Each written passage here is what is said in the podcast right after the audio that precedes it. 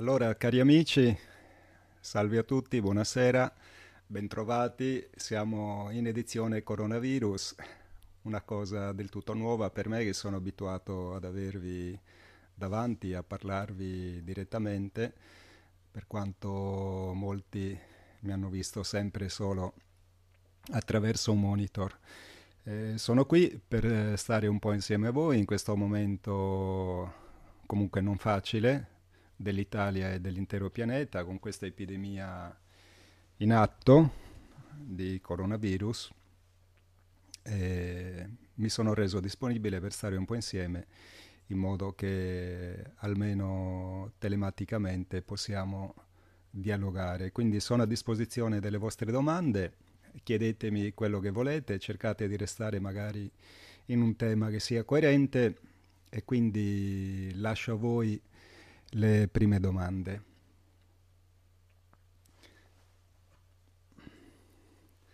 Allora,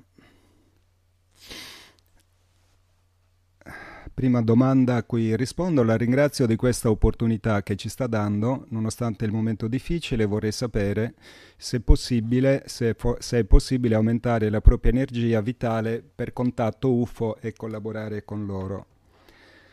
Sì, questo è possibile, quello che ho fatto io oltre 30 anni fa, però aumentare la propria energia non è una cosa che noi possiamo fare attraverso meditazioni o altre cose di questo tipo. Per aumentare la nostra energia dobbiamo renderci disponibili ad un cambio totale della nostra vita che deve essere messa a disposizione del bene comune deve essere messa a disposizione di una missione che questi esseri, se noi ne abbiamo le capacità e le qualità, ma questo lo decidono loro, ci affidano. Quindi la missione è il contatto, diciamo, o il rapporto di collaborazione più che un contatto vero e proprio, perché il contatto vero e proprio avviene solo in casi rari e con eh, persone, diciamo così, che hanno delle predisposizioni estremamente particolari, sto parlando di casi come quello del mio padre spirituale Eugenio Siragusa,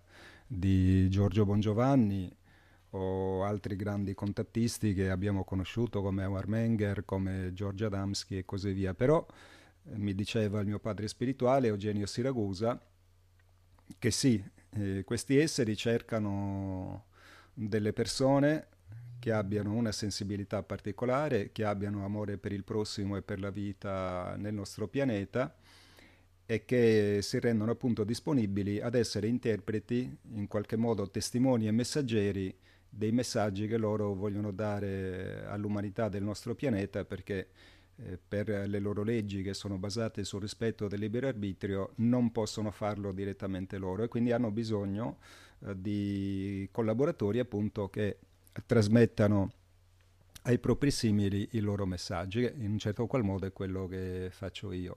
Non è facile, la, la loro uh, selezione è molto dura, perché le qualità che una persona che collabora con loro devono avere devono essere qualità uh, molto particolari, quindi ci sono tantissime persone che desiderano avere questo tipo di situazione, ma non è facile però è possibile. Quello che possiamo fare inizialmente è cercare di capire la loro filosofia, cercare di capire come loro ragionano, perché ragionano in modo molto diverso, secondo parametri molto diversi da quelli con cui eh, ragioniamo noi. Quindi prima di tutto ci vuole questo studio. Questo studio poi deve div- diventare una pratica nella nostra vita e diciamo man mano che si avanza in questa conoscenza, in questa esperienza, avvengono nella nostra esistenza dei fatti che ci aiutano a cambiare, dei fatti che sono in qualche modo ehm, creati da questi stessi esseri, eh, che sono dei fatti che ci sottopongono anche a delle prove, a dei test, che se noi li superiamo poi a un certo momento eh, viene affidata una missione. Questo è quello che accade in breve sintesi. Per cui auguri a questa persona, Fabio, se mi passi anche i nomi così posso capire con chi, con chi sto interagendo. Però prima di andare avanti, amici, visto e considerato che questi esseri ci hanno dato anche dei messaggi in relazione a delle problematiche simili a quelle che stiamo vivendo in questo tempo, messaggi che ci hanno dato molti e molti anni fa, decine di anni fa, eh, vorrei leggere qualcosa che eh, riguarda appunto eh, le problematiche che eh, ci sta creando il coronavirus. Quindi leggo un paio di messaggi e poi vorrei farvi anche ascoltare in relazione a questi messaggi un, uh, un breve apporto audio di un professore italiano che ha parlato in merito proprio in questi giorni, giorni scorsi, in una videoconferenza che è stata mandata in onda da Pandora TV, ha parlato nei termini eh, che adesso vi leggo in questi messaggi. Allora, questo primo messaggio è un messaggio dello scienziato extraterrestre O'Hara ed è un messaggio che è stato dato ad Eugenio Siragusa molti anni fa, esattamente il primo novembre 1984. O'Hara spiega, l'uomo crea i presupposti ideali per alimentare l'aggressività della fauna virale. I virus trovano nell'uomo ampio spazio per soddisfare i loro bisogni esistenziali. Si sottovaluta la capacità dell'universo virale si lasciano facilmente ed irresponsabilmente sviluppare condizioni favorevoli, con le conseguenze che ben conoscete e in questi giorni, dico io, le stiamo sperimentando sulla nostra pelle. Esistono virus che agiscono con precise determinazioni se trovano il campo a loro favore. Il campo ovviamente è eh, il nostro corpo. Gli inquinamenti e le sporcizie fisiche ed ambientali sono i presupposti ideali la, lim- la linfa di questa fauna virale che vi affligge e miete vite. Spesso l'uomo sbaglia quando crede, esse- quando crede di essere più forte di loro e non si premunisce con sufficiente attenzione. Pace sulla terra, Oara saluta. Ribadisco, messaggio del primo novembre 1984, quindi tantissimi anni fa, Eugenio Siragusa riceveva questo messaggio. Ora, non è che lo stiamo scoprendo oggi il problema del virus, perché sappiamo bene quanto, ad esempio, nel continente africano negli anni e nei decenni passati i virus abbiano mettuto migliaia di vittime, ma in questo momento incominciamo anche noi, il, il mondo occidentale, il mondo benestante, a sperimentare una situazione che c'è del tutto nuova, è una situazione tra l'altro a cui né noi cittadini e nemmeno i nostri governanti eravamo preparati. Eppure, vedete, dopo tantissimi anni questi messaggi si rivelano assolutamente veritieri. Ne voglio leggere un altro.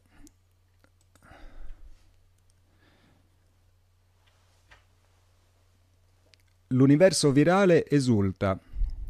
Gli esseri umani all'ingrasso come i maiali Metodologicamente estrogenati ed imbottiti di additivi ingrassanti di ogni genere, gli esseri umani concedono alla fauna virale e batterica prospettive di potere sul pianeta Terra. Gli inquinamenti e quant'altro propone condizioni ideali alla loro supremazia mettono gli esseri umani in condizione di essere aggrediti con sempre maggiore virulenza. Il fettore nauseabondo che suscita l'ingrassamento da estrogeni ed altro chimicamente elaborato attrae la simpatia dell'universo virale e della sua deleteria e spesso mortale attività. Ci avevano avvertiti, dice Eugenio Siragusa, ma è prevalso l'orecchio del mercante. Altro messaggio del lontanissimo 9 settembre 1985.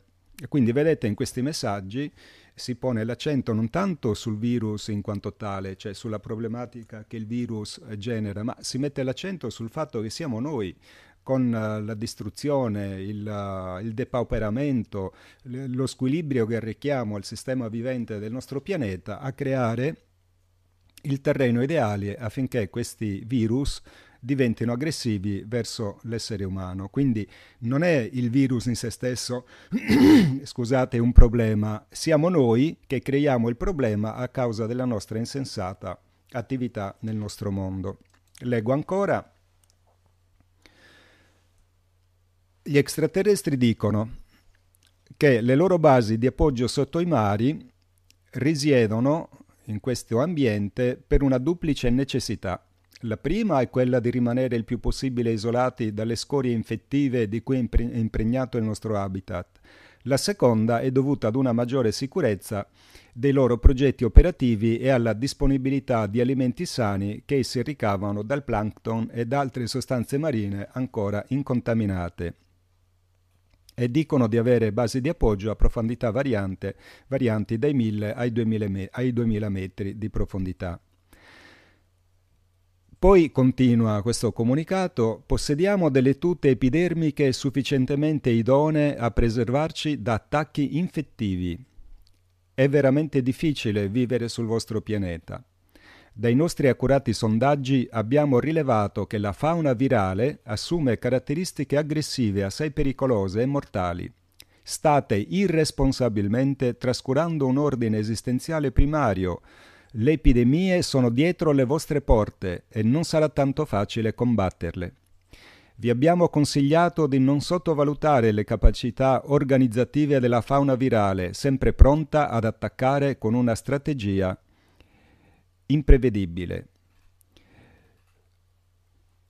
Voi che lasciate in ogni dove abbandonati nutrimenti atti ad alimentare e moltiplicare la fauna virale con le, con le, conseguenze che ben conoscete, così facendo mettete a repentaglio giorno dopo giorno la vostra esistenza, lasciando all'universo virale il, privile- il privilegio di vivere uccidendovi.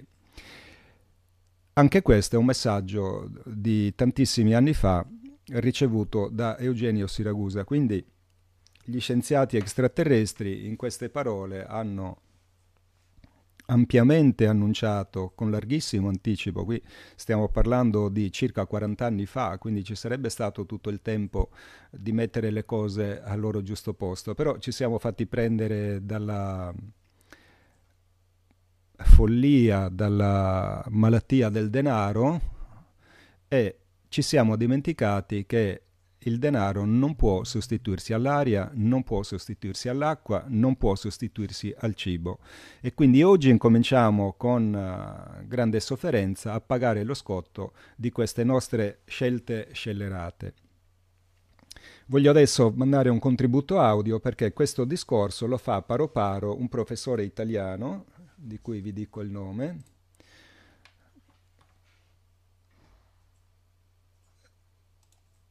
ed è esattamente il professore Carlo Modonesi, che è professore di ecologia umana dell'Università degli Studi di Parma. Ascoltiamo questo breve contributo audio che dura circa un minuto. Prego la regia di collegare. Vado? Tutto questo discorso a che cosa serve? Eh, serve a capire che in realtà quello che noi stiamo facendo con le attività attività produttive eh, eh, spesso particolarmente invasive dal punto di vista ecologico e che stiamo modificando in maniera molto rapida e in maniera molto intensa alcuni equilibri ambientali che come, eh, come contropartita ci restituiscono eh, malattie infettive mh, che non conoscevamo, quindi virus nuovi eh, come questo ultimo coronavirus, oppure in altri casi malattie di carattere degenerativo, perché non dobbiamo dimenticarci che c'è tutto il discorso ovviamente della, eh, della eh, contaminazione ambientale, soprattutto della contaminazione chimica, che è ovviamente associata a, una, a tutta un'altra serie di malattie. Che cosa succede con le malattie trasmissibili? Le mal- Ecco, questo è appunto il contributo audio di una, estratto da una, da una videoconferenza che è andata in onda pochi giorni fa, su, è stata trasmessa da Pandora TV, canale web su YouTube di Giulietto Chiesa, personaggio che io seguo con grandissima attenzione, data la sua straordinaria capacità di lettura della condizione geopolitica mondiale e anche e soprattutto perché è un uomo libero, cioè un uomo che non è agganciato a poteri di nessun genere e che dice senza se e senza ma come stanno le cose. Quindi il professor Modonesi non fa altro che ribadire 40 anni dopo quello che eh, gli extraterrestri ci avevano annunciato nei loro comunicati, gli scienziati extraterrestri ci avevano comunicato attraverso i messaggi dati ad Eugenio Siragusa. Quindi tutto torna, purtroppo, in ritardo e quindi oggi stiamo vivendo questa problematica. Speriamo che questa situazione, che io reputo tutto sommato, seppur nella sua drammaticità, ancora quasi un uh, fraterno ammonimento che il pianeta Terra ci sta dando per uh, consigliarci di tornare ad una vita sana e di capire che senza il nostro pianeta, la nostra bellissima madre Terra, noi non possiamo sopravvivere.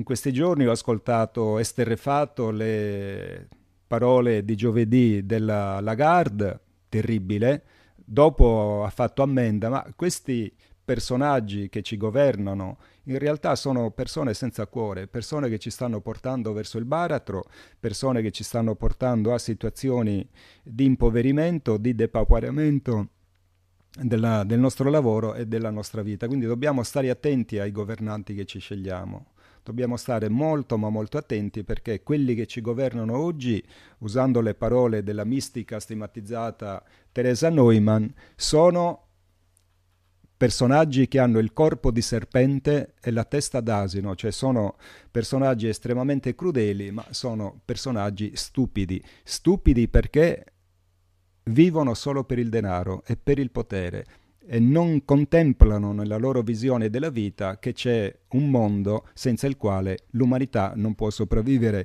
Questo discorso l'ha fatto pochi giorni fa anche l'astronauta italiano Parmitano, che ha detto la Terra sopravviverà non sappiamo se sopravviverà la razza umana. Ora io so che l'umanità sopravviverà, che vivrà un periodo di grande problematica e di grande sofferenza, però si poteva evitare.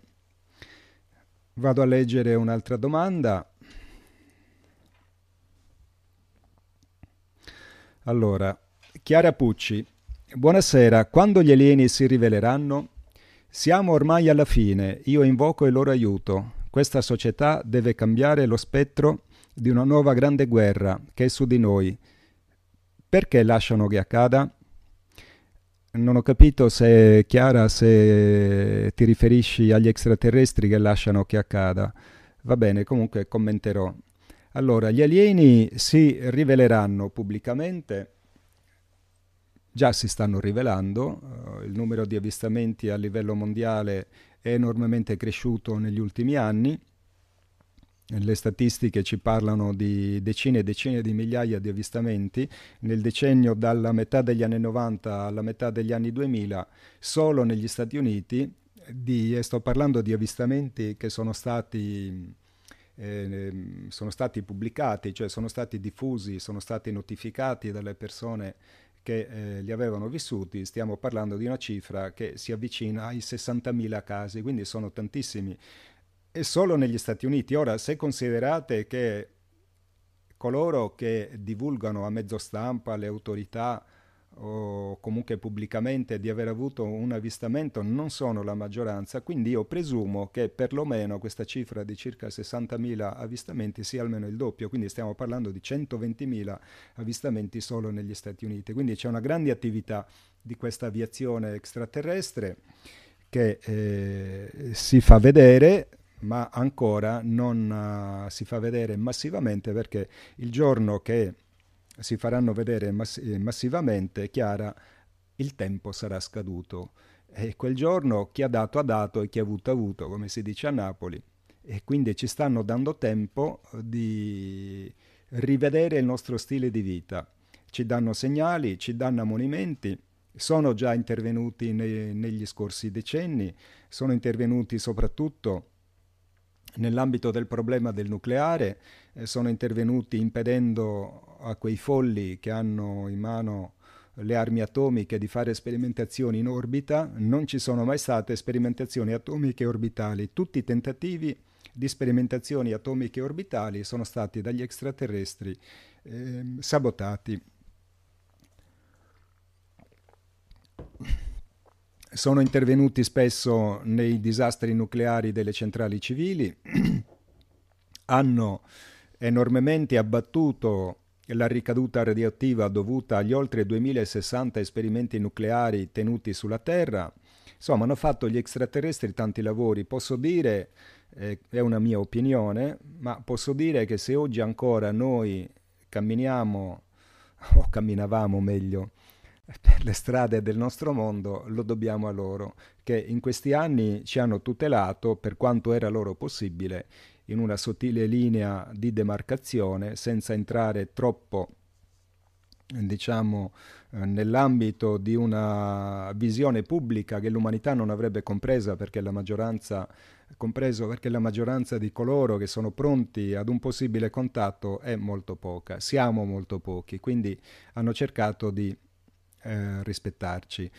E, quindi dicevo, Chiara, il, il, giorno del contatto, il tempo per noi sarà scaduto, sarà il tempo della grande verità per tutti noi, sarà il tempo dove il peso delle nostre azioni eh, sarà misurato. Se prevarrà la parte positiva, bene, entreremo nella nuova società nella, nel, nel, nel, futuro di, bellissimo che avrà questa umanità. Se purtroppo il bilancio delle nostre scelte e delle nostre azioni sarà negativo, purtroppo dovremo ripetere in altre situazioni e in altri pianeti quelle esperienze che ci porteranno prima o poi a eh, maturare che la vita deve essere rispettata e che l'etica non è una filosofia bella per riempirsi la bocca, ma deve essere un vero e proprio stile di vita. Perché lasciano che accada. Adesso, intanto, notizia di poche, poche ore fa, la grande, la grande operazione militare che si stava per tenere in Europa con l'arrivo di circa 30.000 militari della Nato è stata sospesa o comunque estremamente ridimensionata perché il coronavirus ha incominciato a mietere illustri vittime, e non dico in senso prettamente mortale, anche nelle alte sfere. Lo stesso comandante eh, delle truppe NATO in Europa, il generale Cavoli, si chiama così, credo Christopher Cavoli, è risultato infetto dal coronavirus questo coronavirus è molto democratico, se ci fate caso, perché non guarda in faccia a nessuno, colpisce noi poveri cristiani, ma colpisce anche i, i notabili, i grandi personaggi, quindi è stato colpito appunto il generale Cavoli, il generale Christopher Cavoli, è stato colpito il presidente del Brasile Bolsonaro, sono state chiuse le partite di calcio, l'amichevole tra Italia e Inghilterra è stata rimandata e quindi il coronavirus sta dando una grande lezione di democrazia alla, alla nostra umanità. Il caro Silvio, che Dio l'abbia in gloria, se n'è scappato in Provenza, eh, ma arriverà il coronavirus anche lì. Spero che abbia delle belle mascherine. Ho visto delle immagini eh, che giravano i giorni scorsi su, su WhatsApp e ho visto che ha delle mascherine molto interessanti. Perché non fermano la guerra, Chiara? Non fermano la guerra perché loro non possono intervenire nelle nostre scelte. Loro rispettano il nostro libero arbitrio. E vedi, un discorso compiuto o un discorso sensato dal nostro punto di vista non è facile farlo perché noi a tutt'oggi non siamo coscienti di essere lo spirito eterno e quindi il nostro parametro di analisi della vita, delle cose che ci accadono, è un parametro che è basato soprattutto sulla paura della morte. Vedi Chiara, eh, lo dico anche a tutti voi amici che mi state ascoltando.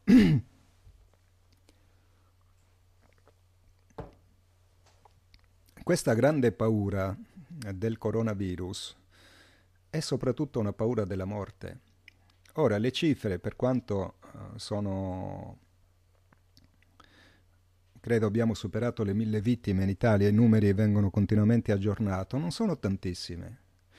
Considera che si muore molto più di tumore, di cancro, considera che si muore molto più di malattie cardiache. Credo annualmente 185.000 morti in Italia per malattie cardiache di vario genere.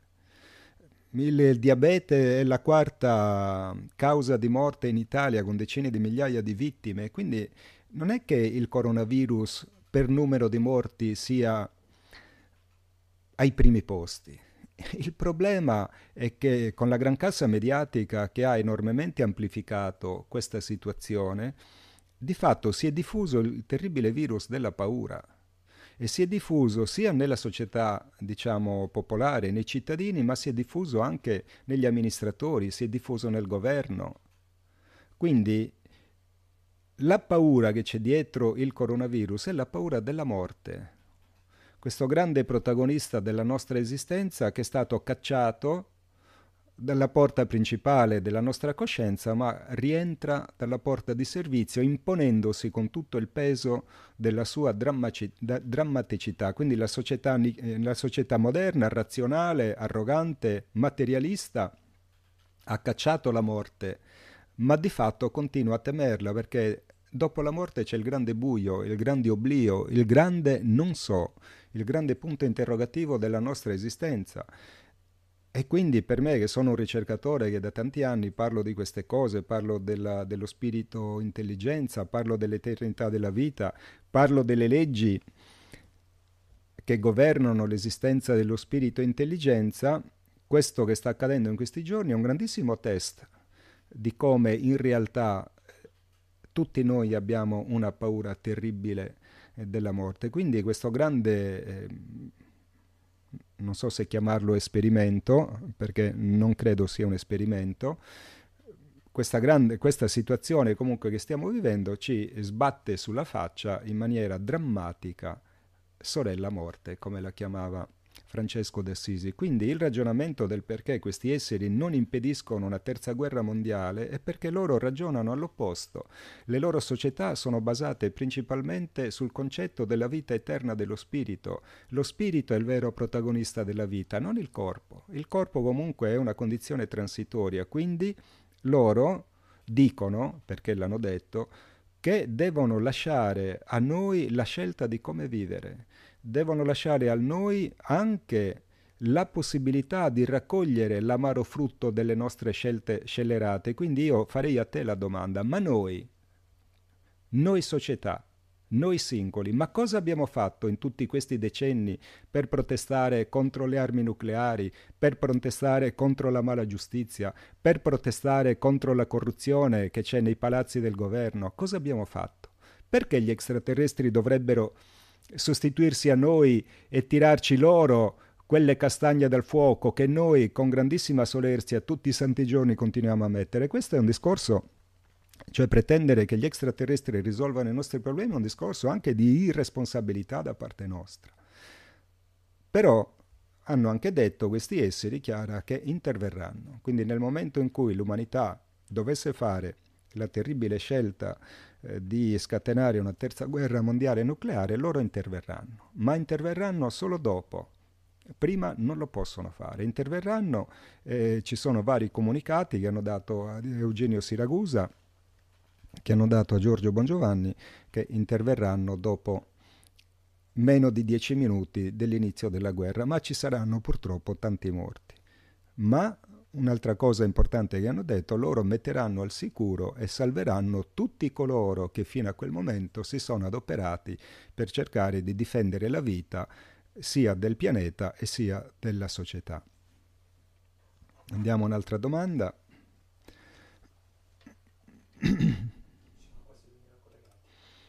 Intanto mi dice la regia che abbiamo 2000 collegati, grazie amici, siete tantissimi. Mi sa che stasera battiamo il record delle dirette. Allora,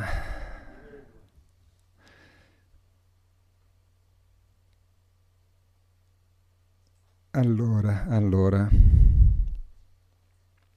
Tiziana Casadio, sento nel mio cuore che voglio essere al servizio del prossimo e lo farò ma ho una mamma che ha 80 anni. Beh, Tiziana, anche tua mamma è il tuo prossimo, anzi non c'è nessuno di più prossimo della mamma, quindi eh, devi badare alla tua mamma. Il comandamento dice onora il padre e la madre, quindi sei pienamente dentro la legge e nel tempo che ti resta cerca di fare il possibile anche per aiutare gli altri prossimi, quindi vedrai che il cielo in questo ti aiuterà com- così come aiuterà tutti coloro che hanno nel cuore di eh, offrire la loro vita per il bene non solo di se stessi, ma anche dell'umanità. Ama il prossimo tuo come te stesso, ci ha detto Gesù, non ci ha detto di ignorare, di, che ci dobbiamo auto-ignorare. Tea Corini, riguardo l'esercitazione USA prevista in questo periodo in Italia della Defender Europe, Europe, beh, non era prevista in Italia, l'Italia doveva partecipare ma si è ritirata appunto a causa, a causa del virus, è stata rimandata a causa del coronavirus. Uh, inizialmente, uh, ascoltando gli esperti in geopolitica come Giulietto Chiesa o Manlio, Manlio Dinucci, giornalista che lavora eh, anche sul, per il giornale, credo, Il Manifesto, se non vado errato, ma potrei sbagliare, eh, si aveva il sospetto, guardando le immagini dell'arrivo di questi militari, che fossero stati vaccinati, perché con già in atto tutte le... Mh, mm, eh, le specifiche che sono state eh, dichiarate nei decreti ministeriali, quindi un metro di distanza, non abbracciarsi, non stringersi la mano e così via. Invece le immagini mostravano questi militari che scendevano dall'aereo, che salutavano il comitato di ricevimento, gli stringevano la mano e poi quando incontravano i loro, i loro comilitoni, già arrivati prima in Europa, si abbracciavano. Quindi l'idea inizialmente era che loro fossero stati protetti, chissà, con un qualche medicinale segreto, un vaccino o non so che, per quanto gli esperti dicono che in realtà il virus, non essendo un essere vivente, ma un, uh, diciamo una, un composto, chiamiamolo così, eh, che invade la cellula appropriandosi di parti della cellula e quindi modificandone la, la struttura e anche il, il, funzionamento, quindi creando quello stato di infermità che, che sappiamo. Eh, quindi l'idea appunto era che questi militari fossero stati in qualche modo immunizzati, ma le ultime notizie ci dicono che non era così. Quindi eh, quello che penso sia evidente è che gli statunitensi e gli americani avevano preso sotto gamba il problema del coronavirus in Europa, eh, questo anche delle parole dette nei giorni scorsi da Trump, che potrebbe beccarselo così come se l'è beccato Bolsonaro, il presidente del Brasile perché so che ha avuto delle riunioni nei giorni precedenti con uh, personaggi che erano già che poi sono già risultati positivi al, al tampone. E quindi il motivo della, della posposizione o del, del, rimando o comunque della eh, riduzione di questa mh, esercitazione è dovuto al coronavirus. Alessandra Farris, avvicinamento di un asteroide. L'asteroide io credo di no, che il 29 aprile non, non ci sarà niente. Eh, l'impatto di un asteroide o l'arrivo di un asteroide che comunque causerà grandissimo spavento all'umanità fa parte dei segreti dei messaggi dati ai veggenti di Garabandal a metà degli anni 60, ma ancora non credo che sia questo, cioè non credo che sia il momento dell'arrivo dell'asteroide, quindi per adesso ci dobbiamo occupare soprattutto del coronavirus.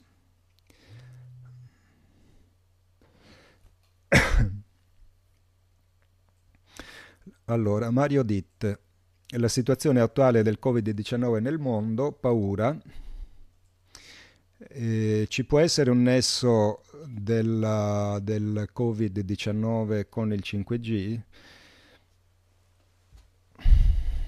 Allora, non è tanto il problema del Covid-19 e il 5G, Mario. Il problema risiede in quello che ho già detto prima leggendo i messaggi extraterrestri. Cioè, noi abbiamo ridotto il nostro ambiente la nostra madre terra l'abbiamo ridotta ad una pattumiera a cielo aperto, sia nell'aria, sia nell'acqua e sia nel suolo. E di conseguenza anche il nostro corpo è una pattumiera a cielo aperto. Vedi, un tempo, dopo un certo periodo, nei cimiteri si riesumava il caro estinto le ossa venivano tolte dalla bara per essere messe nell'ossario. Oggi questo è un problema enorme perché dopo mesi, addirittura anni, i corpi sono ancora incorrotti. Cioè aprono le bare e ancora la carne è attaccata al corpo. E il motivo non è perché stiamo diventando santi, il motivo è perché il nostro corpo è letteralmente imbevuto di chimica farmaceutica e di conservanti e di chimica nei cibi, nelle bevande. Quindi il nostro corpo è sterilizzato, cioè la, fla- la, eh, la, fauna batterica non riesce più a fare il suo lavoro perché viene squilibrata e possibilmente distrutta da tutto quello che noi respiriamo, da quello che beviamo e da quello che ingeriamo. Quindi il problema non è il 5G, il problema è tutto quello che stiamo combinando. Il 5G non è altro che l'ultima eh, l'ultimo tassello della follia che sta distruggendo la vita nel nostro mondo.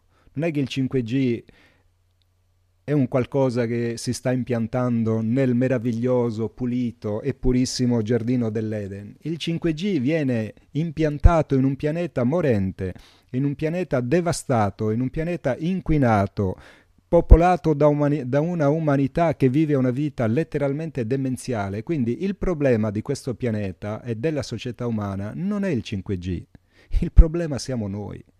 Non è il 5G che deve essere abbattuto, cosa che io sono d'accordo, che è un'altra follia, ma dobbiamo cambiare noi. Il problema siamo noi amici, se noi non comprendiamo questo discorso non andremo da nessuna parte. Questo è il grande dilemma che ci dobbiamo porre, ma noi cambieremo? Riusciremo a farlo? Riusciremo a rivedere la nostra vita? Questo ci dobbiamo chiedere, amici. Non se ci sarà il 5G, se gli illuminati, se la guerra nucleare, se gli extraterrestri atterreranno. Ma noi siamo in grado di vivere in una società pulita? Siamo pronti a rinunciare a tutte quelle cose che oggi nella nostra vita poniamo in essere? Questo ci dobbiamo chiedere.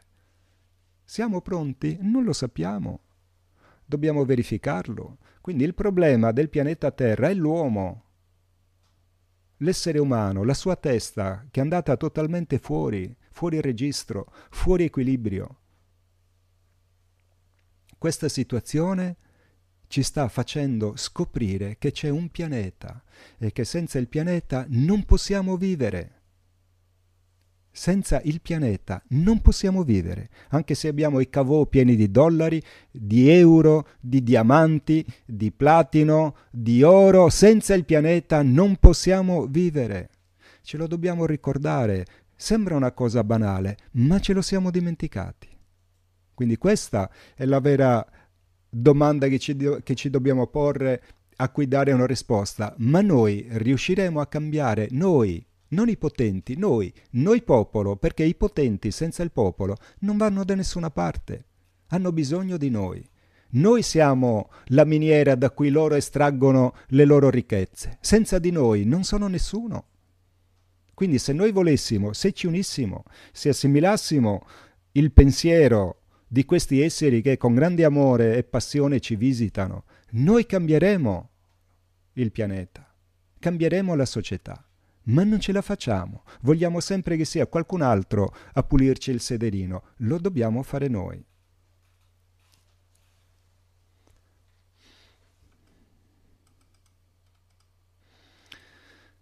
Michele Pisano,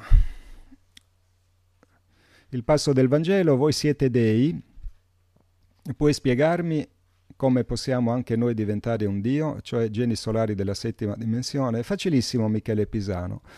Basta fare il bene, rispettare i sette comandamenti, ama il prossimo tuo come te stesso, li racchiude in sé tutti quanti, non fare ad altri ciò che non vorresti fosse fatto a te.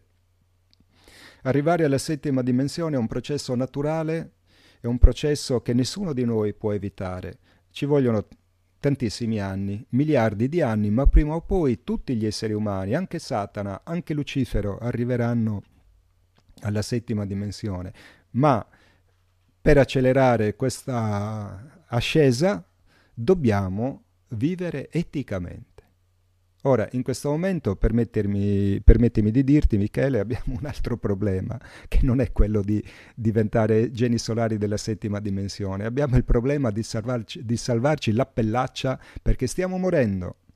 Vorrei ricordare a tutti coloro che mi stanno ascoltando che nel 2017 ben 15.000 scienziati hanno firmato una lettera aperta dove hanno detto che la Terra morirà entro una ventina d'anni. Quindi anche se noi scampiamo al coronavirus, ma se non cambiamo, moriremo comunque. E non lo dicono più le profezie, lo dicono gli scienziati. Non lo dice più la Madonna che appare a Fatima o il contattista che riceve il messaggio dagli extraterrestri, lo dicono le profezie, scusate, lo dicono gli scienziati, i nostri scienziati. Qualche giorno fa si è staccata dalla banchisa del Polo Sud un iceberg grande quanto l'isola di Malta. Le avete viste le terribili immagini del Polo Sud senza ghiaccio? Quest'anno per la prima volta sono state superate temperature mai viste prima, oltre i 20 gradi centigradi.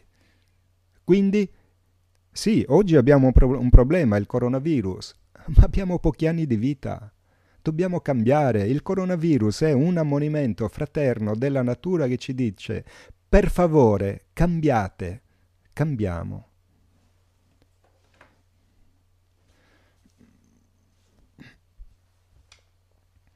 Mariangela Russo, potresti approfondire il discorso delle sette coppe, e cioè le sette piaghe? Il coronavirus è la prima?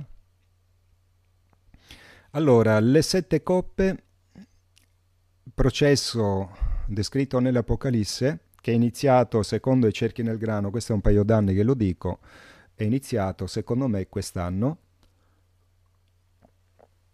e a parer mio, è una mia idea, la campana che ha suonato l'inizio di questo processo chiamato le sette coppe, che altro non sono che le sette piaghe, è, stata, è stato il vile vigliacco assassinio del generale Qassam Soleimani, il generale iraniano ucciso mentre era in missione diplomatica, assassinato, usiamo i termini giusti, dagli statunitensi, dagli americani. Quella per me è stata la campana che ha dato l'inizio al processo delle sette coppe. Da allora situ- la situazione è precipitata. Le sette coppe sono le sette piaghe, cioè sono è un processo che nella sua escatologia, nel, nel suo significato teologico, significa che l'umanità entra nel processo in cui raccoglie gli effetti del suo dissennato, folle e stupido operare dei decenni precedenti. Quindi è il momento in cui la legge di causa-effetto ci rimette nelle mani l'effetto delle cause da noi poste in essere. Quindi le sette coppe sono gli effetti, lo ribadisco, di queste cause. Te le leggo tutte, Mariangela, tutte e sette te le leggo. E poi decidi tu se il coronavirus possa far parte di queste sette coppe. Apocalisse 16, Apocalisse di Giovanni. Udì poi una gran voce dal Tempio che diceva ai sette angeli, andate e versate sulla terra le sette coppe dell'ira di Dio. L'ira di Dio è un termine teologico che significa l'effetto della causa, è un termine antico, è un termine teologico antico, Ricordo che il libro dell'Apocalisse è stato scritto dall'Apostolo Giovanni duemila anni fa, e duemila anni fa non c'era la scienza e ancora non era possibile spiegare la scienza dello spirito così come la possiamo spiegare oggi. Quindi l'ira di Dio è un processo nel quale l'uomo raccoglie in forma, eh, diciamo così, continuativa l'effetto delle cause da esso generate. Partì il primo, Angelo, e versò la sua coppa sopra la terra. E scoppiò una piaga dolorosa e maligna sugli uomini che recavano il marchio della bestia e si prostravano davanti alla sua statua. Che pensi, può essere? Lo rileggo. Partì il primo angelo e versò la sua coppa sopra la terra, e scoppiò una piaga dolorosa e maligna sugli uomini che recavano il marchio della bestia e si prostravano davanti alla sua statua. Il marchio della bestia è il materialismo, il dio denaro, la vita solo materiale, quindi prostrarsi alla sua statua significa vivere una vita dedicata solamente ai piaceri della carne, dedicata solamente alla materia senza tenere in, al- in alcun conto i valori dello spirito. Le leggo tutte e sette. Il secondo versò la sua coppa nel mare, il secondo angelo, che diventò sangue come quello di un morto, e perì ogni essere vivente che si trovava nel mare. Il sangue di un morto, questo è l'inquinamento delle acque e degli oceani, che come sappiamo bene e dei mari sono terribilmente inquinata a causa dello sversamento di tutte le zozzerie e le porcherie che noi produciamo. Il terzo angelo versò la sua coppa nei fiumi e nelle sorgenti delle acque e diventarono sangue. Quindi la mm, seconda coppa e la terza coppa si riferisce appunto all'inquinamento delle acque, sia delle acque dei mari e sia delle acque dolci dei fiumi e dei ruscelli.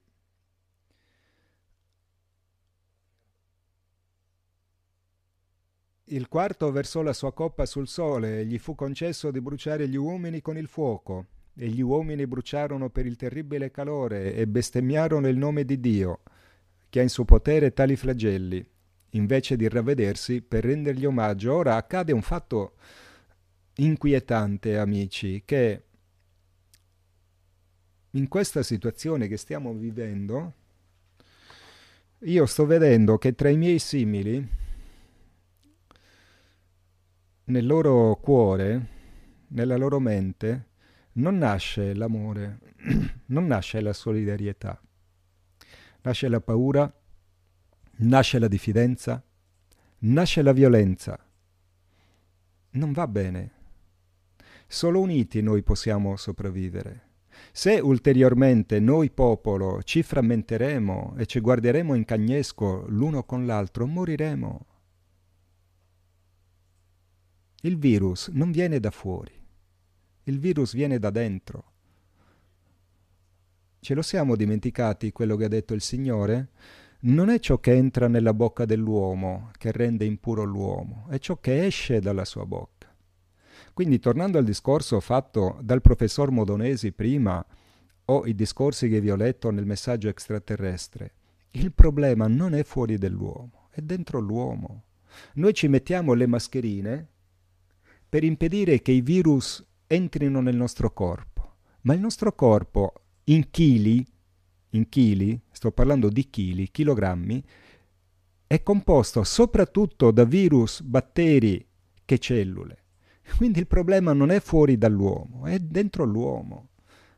Cioè noi ci mettiamo la mascherina per attappare tutta la zozzeria che buttiamo dentro l'organismo, col cibo, con l'aria, con l'acqua. Come ragioniamo? Questo ci dobbiamo chiedere. Tra l'altro questo è quarto, la quarta coppa che parla del sole. Avete fatto caso che non sta piovendo? Qui nelle Marche tra poco, o forse già ci siamo, saremo in emergenza idrica, i cieli si sono chiusi. Abbiamo grandi ondate di calore che girano nel mondo, i ghiacciai si stanno sciogliendo. Non ce lo dimentichiamo noi non abbiamo un problema che è il coronavirus. Risolto il coronavirus, avremo una marea di problemi da affrontare e il principale, lo ridico a costo di essere noioso, è dobbiamo cambiare, dobbiamo cambiare, dobbiamo cambiare. Lo dico anche in sardo, in sardo, de peusu cambiai. Dobbiamo cambiare, amici, se no non avremo futuro. Il quinto versò la sua coppa sul trono della bestia, e il suo regno fu avvolto dalle tenebre. Gli uomini si mordevano la lingua per il dolore e bestemmiavano il Dio del cielo a causa dei dolori e delle piaghe, invece di pentirsi delle loro azioni. Vedete che lo dice chiaro? Il libro dell'Apocalissi, le loro azioni. Quindi, tornando al discorso che facevo, invece di uscire il pentimento, il ravvedimento, cioè il rivedere il nostro stile di vita, che è la vera causa di questo morbo e di tutte le altre pestilenze che infettano la nostra razza e il nostro pianeta, noi bestemmiamo Dio, noi ci rivoltiamo l'uno contro l'altro, fratello contro fratello, sorella contro sorella, sbagliamo. Noi ci dobbiamo unire in questa unione e trovare la forza di cambiare il nostro stile di vita. Questo deve accadere. Lo dice chiaro l'Apocalisse. Invece di pentirsi delle loro azioni, bestemmiano Dio, come se fosse colpa del Padre Eterno che ci ha donato una terra meravigliosa e pulita, se oggi siamo in questo schifo di situazione. È colpa nostra, non di Dio. Il sesto versò la sua coppa sopra il grande fiume Eufrate e le sue acque furono prosciugate per preparare il passaggio al re dell'Oriente. Qui parla della situazione medio orientale e eh, si riferisce a una situazione che si creerà in quello che è lo scenario attuale eh, di maggiore crisi o tra le maggiori crisi mondiali, cioè lo, scena- lo scenario eh, soprattutto della Siria, lo, lo scenario di Israele, dove appunto la profezia dice che avverrà l'ultima grande battaglia del bene contro il male, la battaglia di Armageddon.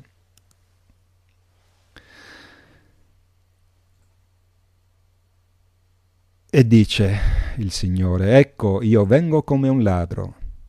Beato chi è vigilante e conserva le sue vesti per non andare nudo e lasciare vedere le sue vergogne. Qui è Gesù che attraverso il profeta Giovanni ci invita ad essere, a non addormentarci nei godimenti della carne e ad essere vigili nella vita spirituale legata al bene. E dice vengo come un ladro, quindi la manifestazione di Cristo sarà inaspettata, sarà improvvisa, appunto come un ladro nella notte.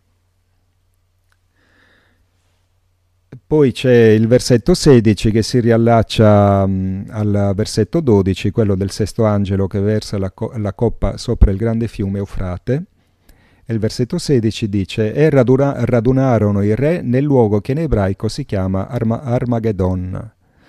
Armageddon è una, un luogo geografico di Israele che è Ar Megiddo, il monte Megiddo, quindi è un modo con cui il libro dell'Apocalisse ci annuncia che l'ultima grande battaglia avverrà in Oriente e sono ormai tanti anni che lo scenario della Siria, tra l'altro la Siria è il luogo eh, che è la vecchia Persia, è il luogo dove il cristianesimo si è sviluppato. Ricordo che eh, Paolo di Tarso, ad esempio, fu folgorato mentre si recava verso Damasco, per, uh, perché stava inseguendo i cristiani per ucciderli. E ricordo che gli aramei, da cui viene la lingua aramaica, stavano in Siria, quindi la Siria è un centro nevralgico dei fatti che sono accaduti con la, venu- la prima venuta di Cristo duemila anni fa. E lì, dove tutto è iniziato, tutto si concluderà. Il settimo angelo versò la sua coppa nell'aria e uscì dal tempio, dalla parte del trono, una voce potente che diceva È fatto. Ne seguirono folgori, clamori e tuoni, accompagnati da un grande terremoto, di cui non vi era mai stato l'uguale da quando gli uomini vivono sopra la Terra. Questo è lo spostamento dell'asse fisico del pianeta ed è il, um, il fatto che viene descritto in una pro- profezia mai pubblicata prima, ricevuta da Do- Lucia dos Santos alla fine degli anni 40. Una profezia che la Madonna, quando la diede alla veggente di Fatima, le chiese di non renderla, di non diffonderla e di non rivelarla nemmeno ai papi ed è stata rivelata nel 2014 in un libro biografico scritto da una figlia spirituale di Suor Lucia, una suora del Carmelo di Coimbra, una suora di, una suora di clausura del Carmelo di Coimbra, che contiene appunto questa profezia che praticamente è la settima coppa, l'ultima coppa ed è appunto lo spostamento dell'asse fisico del pianeta repentino, il sesto sigillo, anche ed è lo spostamento repentino dell'asse fisico del pianeta con un conseguente terribile terremoto maremoto che sconvolgerà definitivamente il, il pianeta Terra e la nostra umanità. Ma poco prima che accada questo interverranno gli angeli, questi esseri che oggi noi chiamiamo extraterrestri, che porranno in salvo tutti coloro che si sono adoperati per il bene comune i cosiddetti eletti. e continua al versetto 19, la grande città si squarciò in tre parti e crollarono le città delle nazioni. Ovviamente questa è conseguenza di questo spaventoso terremoto che di fatto scuoterà tutti i continenti del pianeta Terra. E poi dice l'Apocalisse, Dio si ricordò di Babilonia la grande per darle da bere la coppa di vino della sua ira ardente Qui sta parlando del Vaticano, Babilonia la grande prostituta, è il Vaticano, la Chiesa Cattolica, che dice in un altro passo l'Apocalisse, ha reso col vino della sua prostituzione, ha reso, ha inebriato tutte le genti del mondo.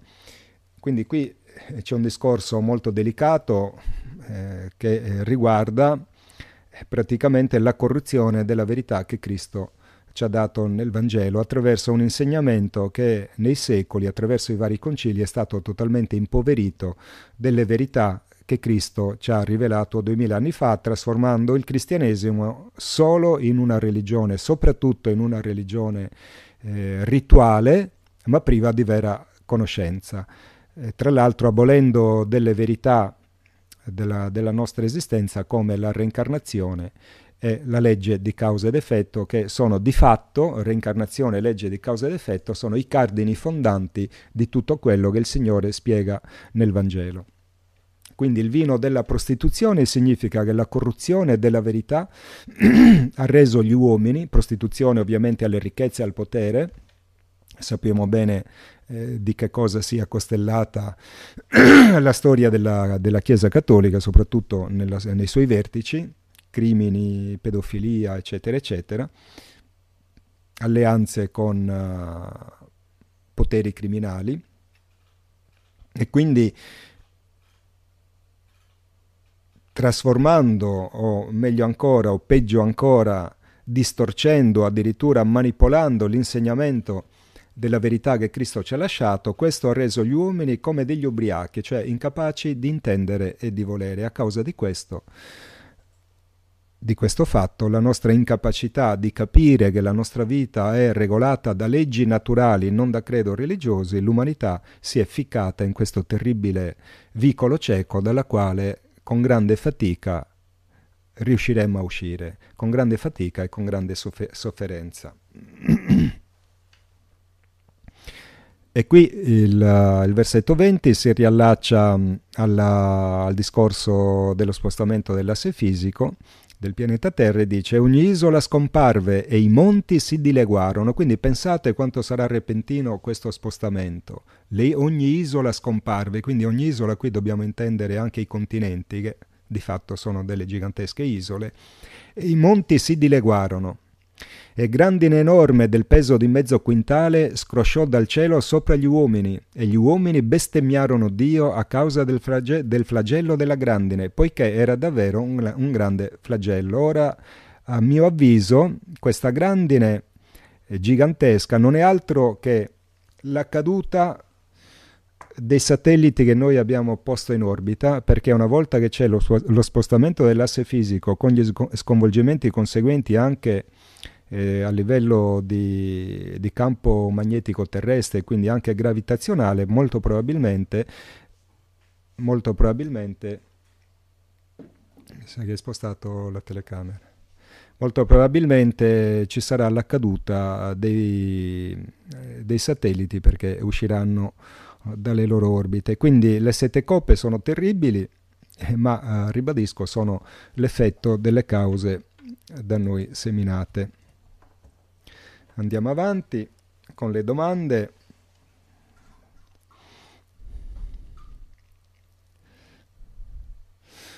Luke Bia, è possibile che questo virus che ci obbliga a stare a casa, a riconsiderare le nostre scelte e priorità, sia un ultimo disperato tentativo di far vedere quante più persone prima della seconda venuta? Ho già ampiamente risposto, Luke, assolutamente sì.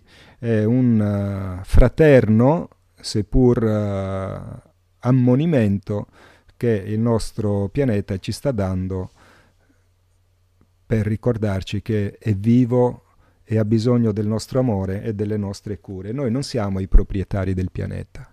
C'è tanta gente che si illude di possedere il pianeta, ma come puoi possedere qualcosa? Puoi solo usarla, puoi solo goderne. Noi non possiamo possedere nulla, nemmeno il corpo, perché quando sorella morte ci butta fuori dal corpo, ci dimostra che noi nemmeno il corpo possediamo. Quindi il pianeta non è nostro.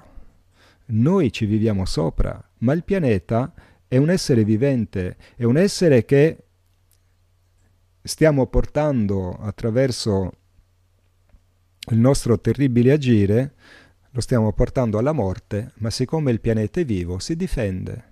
Incomincia a difendersi, ma prima ci avvisa e ci dice, figli miei, per favore, rispettatemi, amatemi, perché io vi do la vita e voi questa vita la dovete preservare, non ucciderla.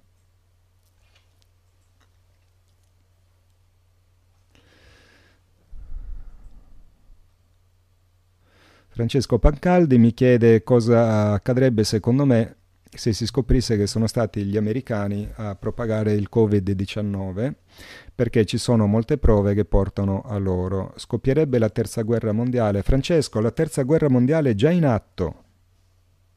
Ragazzi, per favore, svegliatevi. Spegnete le tv e cercate quelle poche persone che ancora hanno il coraggio di dare la faccia e di informare. La terza guerra mondiale è già in atto. Per adesso è una guerra che si svolge attraverso eserciti prezzolati, ma la, lo scontro che c'è in Siria,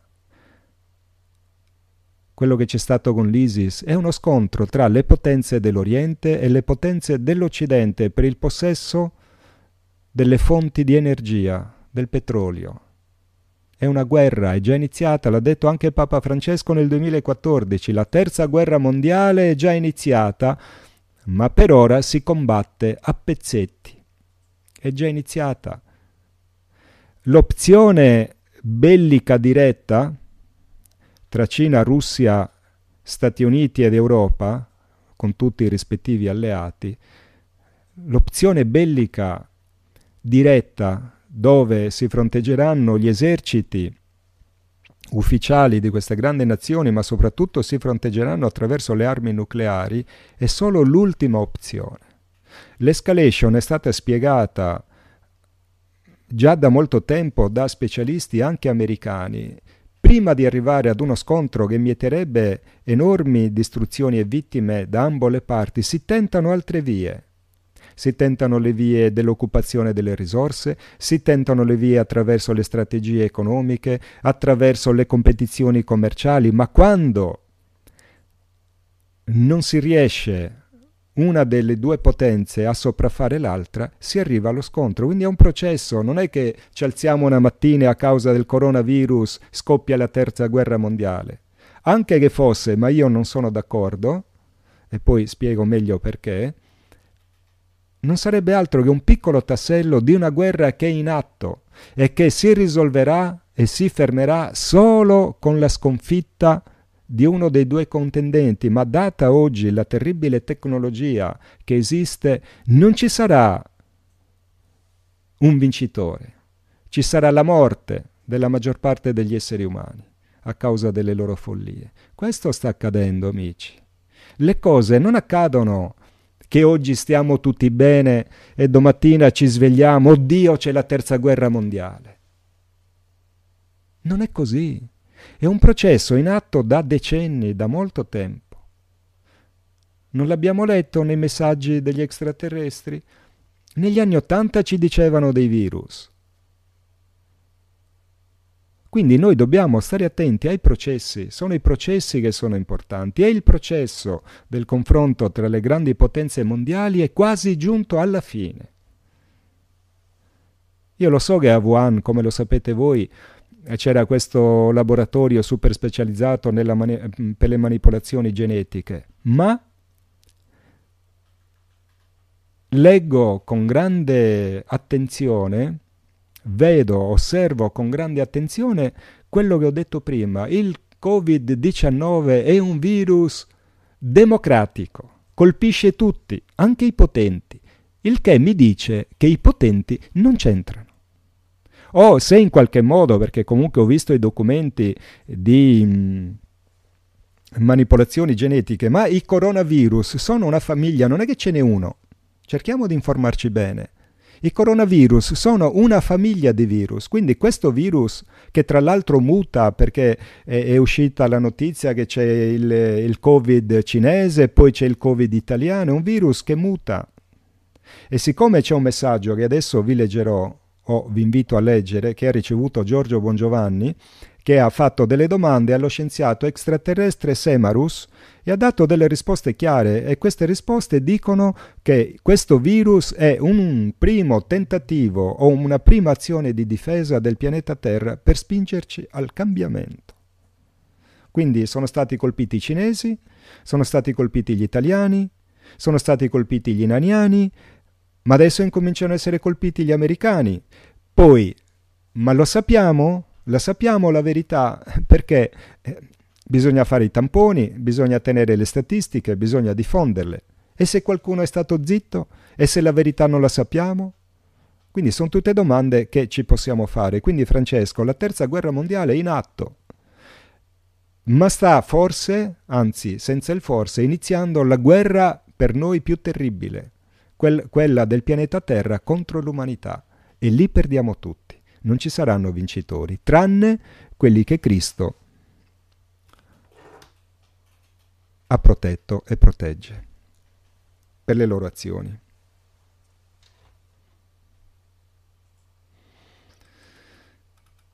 Vista la sproporzione fra misure di sicurezza e pericolosità, eh, Stefano Consoli ri, ridò la stessa risposta. Stefano, questa sproporzionata reazione delle autorità, a parer mio, è la chiara indicazione che i potenti hanno paura. Per la prima volta anche loro hanno paura, per la prima volta anche loro incominciano a essere colpiti ripetutamente, non sono abituati. E quindi hanno paura, secondo me, di essere contagiati e hanno ficcato dentro le case tutti noi, sperando così di fermare l'infezione. Questa è la mia, è la, la mia idea che scaturisce da come tutta questa situazione sta andando avanti. Quindi so benissimo, ribadisco, dei laboratori, manipolazioni genetiche e quant'altro, ma il virus sta colpendo tutti. Non ci sta guadagnando, tranne che qualche squalo speculatore, non ci sta guadagnando nessuno. Tutta l'economia mondiale andrà in recessione. La Cina è il motore produttivo del pianeta Terra, quindi a catena si fermerà tutto, già si sta fermando. Quindi laddove nessuno ci guadagna, c'è da porsi una domanda. Chi ci sta guadagnando? Il pianeta. Avete visto le mappe satellitari delle zone super inquinate della Cina che in pochi giorni si sono ripulite? Anche qui in Italia il fatto che ci sia un'enorme diminuzione del traffico e della produzione industriale, l'aria si sta ripulendo. Quindi chi ci sta guadagnando? Il pianeta.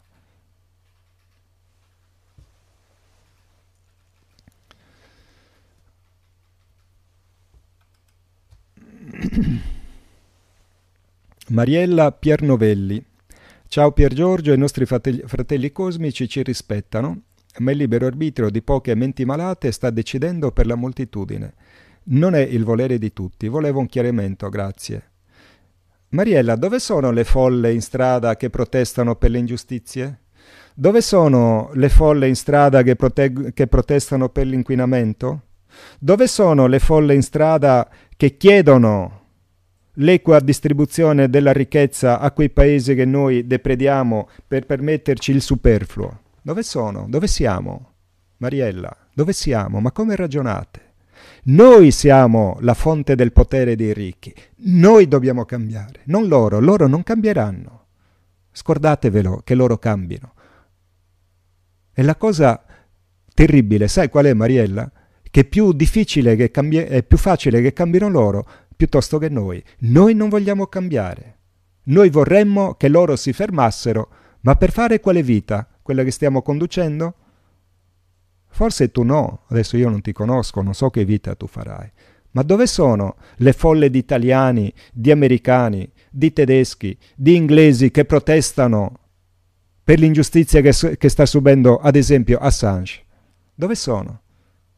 Dove sono le folle di italiani, di francesi, di tedeschi, di americani, di spagnoli, di portoghesi che protestano per la morte per fame di oltre 8.000 bambini al giorno. O ce lo siamo dimenticati? Dove sono? Chi è che denuncia? Chi è che grida? Chi è che accusa? Chi è che opera? Questo ci dobbiamo chiedere. Smettiamola di pensare che sono i potenti che devono cambiare. Dobbiamo cambiare noi. Noi, noi dobbiamo cambiare, non i potenti. I potenti cambieranno di conseguenza perché siamo molti di più. Ma se noi continuiamo a rimanere muti, cani muti, statue fredde, non cambierà niente. E moriranno i dominatori coi loro dominati.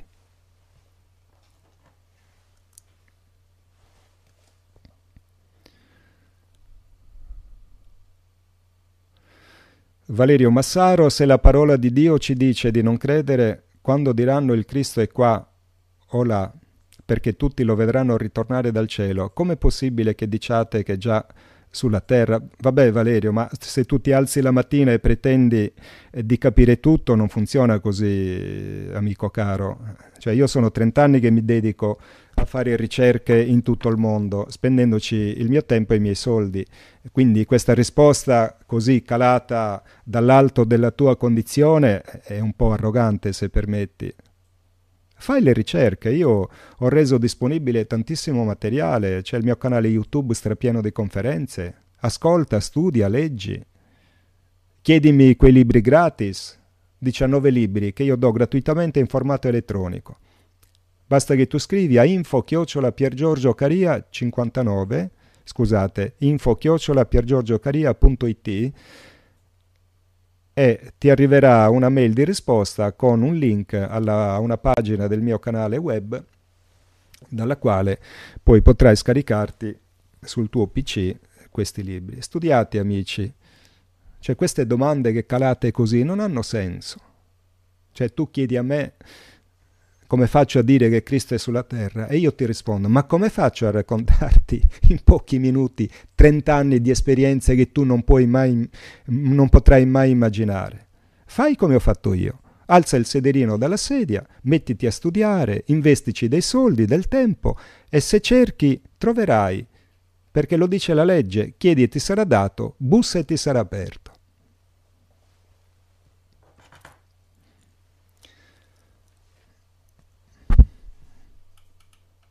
Allora, abbiamo finito le domande? Sì, credo di aver risposto a tutte quelle che mi avete mandato. Scusate amici se magari metto enfasi nelle parole, però la situazione è drammatica, eh, incomincia a colpire anche noi popoli benestanti, quindi svegliamoci, noi non siamo i primi che entrano nella sofferenza. Anche questo ci dimentichiamo. Sono decenni, decenni, per non dire secoli, che noi portiamo la morte e la distruzione a casa altrui. O ce li siamo dimenticati gli oltre 40 colpi di Stato organizzati dai francesi in Africa per impedire la liberazione di quei popoli? Ce lo siamo dimenticati? Noi eravamo gli ultimi perché noi siamo la causa, noi occidentali siamo la causa della distruzione del mondo. Adesso arriva a noi. Siamo gli ultimi della catena e quelli che avremo meno tempo per rivederci, quindi dobbiamo fare in fretta.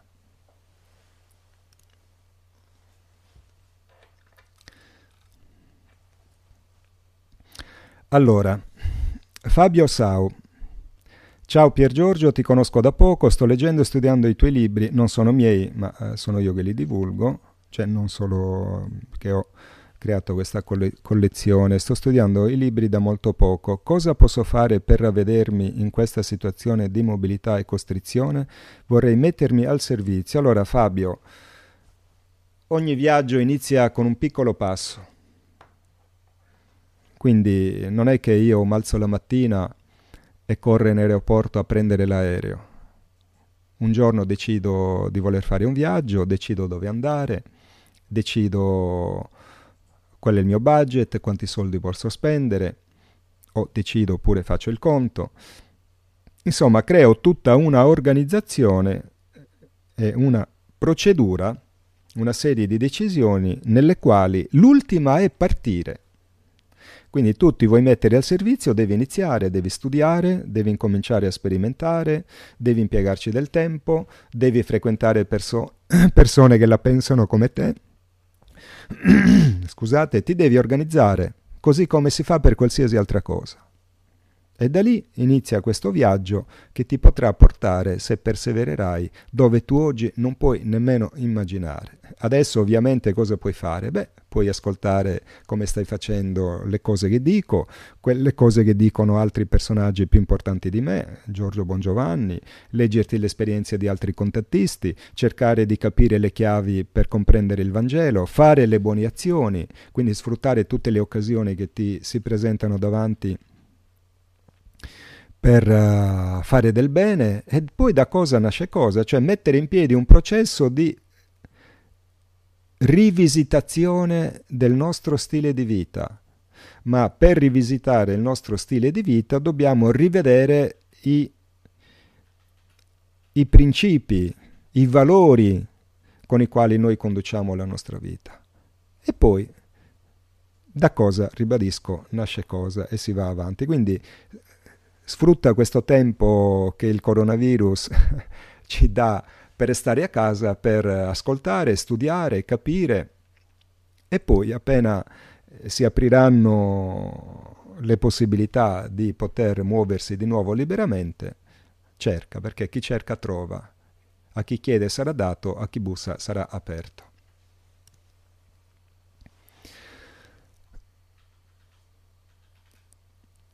Dark Manu.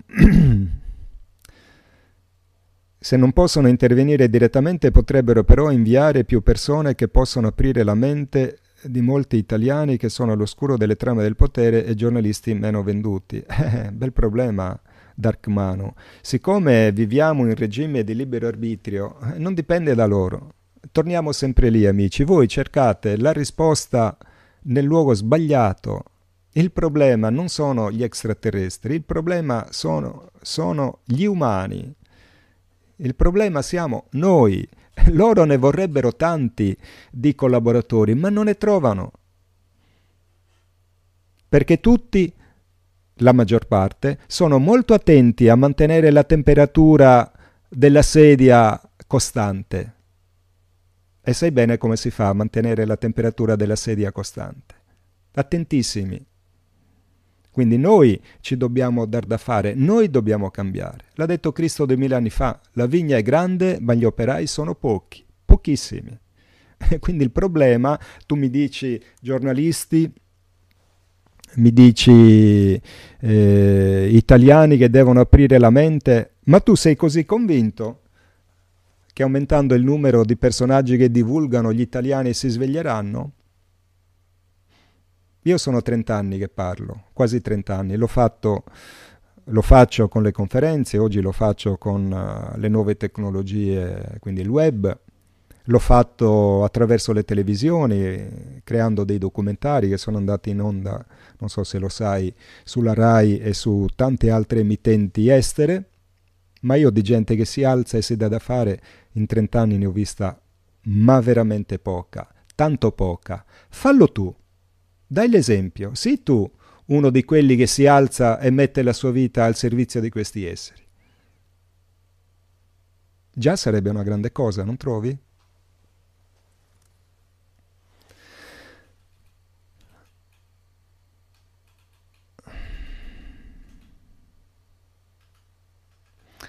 Allora, Alessio Santoni, che rapporto c'è tra la geometria frattale e la creazione dell'universo? È corretto aiutarti è corretto aiutarsi a comprendere il modus operandi utilizzando la matematica sacra?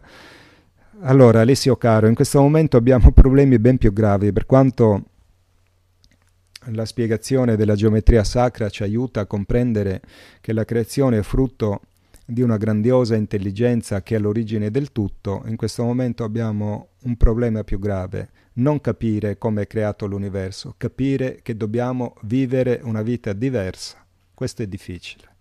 Rivedere il nostro stile di vita, ve lo ripeto come un mantra, ripetetevelo anche voi, cambiare stile di vita, cambiare stile di vita, cambiare stile di vita, noi, non i potenti, noi.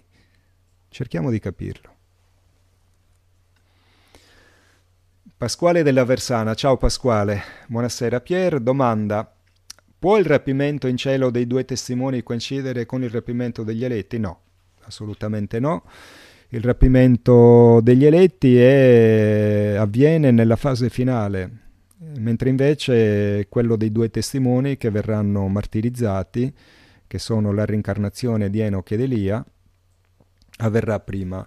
E avviene, per quello che ci è dato di capire dall'Apocalisse di Giovanni, avviene nella prima fase del ciclo delle coppe. Quindi non avviene il rapimento dei due testimoni che vengono uccisi nella fase finale delle coppie, avviene nella fase iniziale. Quindi non coincide. Quello che avviene nella fase finale si chiama rapimento della Chiesa ed è nella lettera di Paolo ai Tessalonicesi. Natascia Pierini. I tre anni e mezzo del potere dell'Anticristo con il suo marchio verranno dopo i tre anni e mezzo dei due testimoni. Allora, i tre anni e mezzo dei due testimoni sono quasi alla fine. Non manca tanto. E io credo che i tre anni e mezzo del potere dell'Anticristo coincidano, eh, diciamo, siano intersecati in questi, in questi periodi, nel senso che i cento anni di potere dati a Satana sono finiti nel 2017, quindi sono già passati tre anni, per cui il ciclo dal 2017 ad oggi si sta chiudendo e sta iniziando il ciclo delle coppe. Quindi in questo ciclo, in questa fase di transizione, c'è il ciclo dei due testimoni e l'anticristo inizia a perdere il potere. Questo grande caos mondiale che c'è, coronavirus compreso, è un progressivo indebolimento del suo dominio. Lui sta perdendo il potere. Il suo sistema mondiale chiamato globalizzazione, che fa parte del progetto del nuovo ordine mondiale, scricchiola in maniera sempre più devastante e lui cerca di correre ripari perché sta perdendo potere, quindi diventa più violento, diventa più aggressivo. Non ha ancora raggiunto il massimo, ma accadrà ma più lui diventa aggressivo, più è segno che ha paura e più è segno che sta perdendo potere. Quindi dal 2017 in poi il regno dell'anticristo giungerà allo sfascio, quindi non è il massimo del suo potere questo periodo, è il periodo nel quale lui perderà definitivamente il potere. Il massimo del potere ce l'ha avuto nei cento anni, dal, dal 1917 al 2017, da quel momento in poi è in declino irreversibile, lui e tutti quelli che gli hanno venduto l'anima, tutti quanti sono in declino. E questo caos che gira in mezzo ai popoli del pianeta Terra è il segno evidente del suo declino. Il suo potere scricchiola e cadrà definitivamente e a sancirlo sarà il cambio di potere. Lui lo dovrà lasciare a Cristo perché lui è il principe di questo mondo. Cristo invece è il re.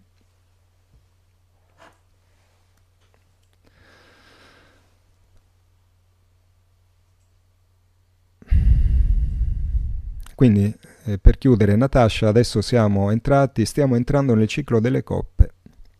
Nuccia Lurato. Come possiamo affrontare questo periodo molto buio e porci nel modo migliore per farlo diventare un'occasione di crescita. Questo l'ho ampiamente spiegato. Nuccia, non so se ti sei collegata adesso, se ti fossi collegata adesso ti invito ad ascoltare le parti precedenti di questa, di questa trasmissione. Alessandro Bianchi. Giorgio Adamski era un vero assolutamente vero contattista. Io ho conosciuto di persona due suoi amici personali. Uno è stato Lord Desmond Leslie, che era proprio l'amico intimo di George Adamski, quello con cui Adamski pubblicò assieme il libro. Il primo libro di George Adamski è stato pubblicato in un unico volume assieme a un libro di indagine, diciamo, antropologico-archeologica eh, scritto da questo pilota inglese, Desmond Leslie, diventato poi Lord.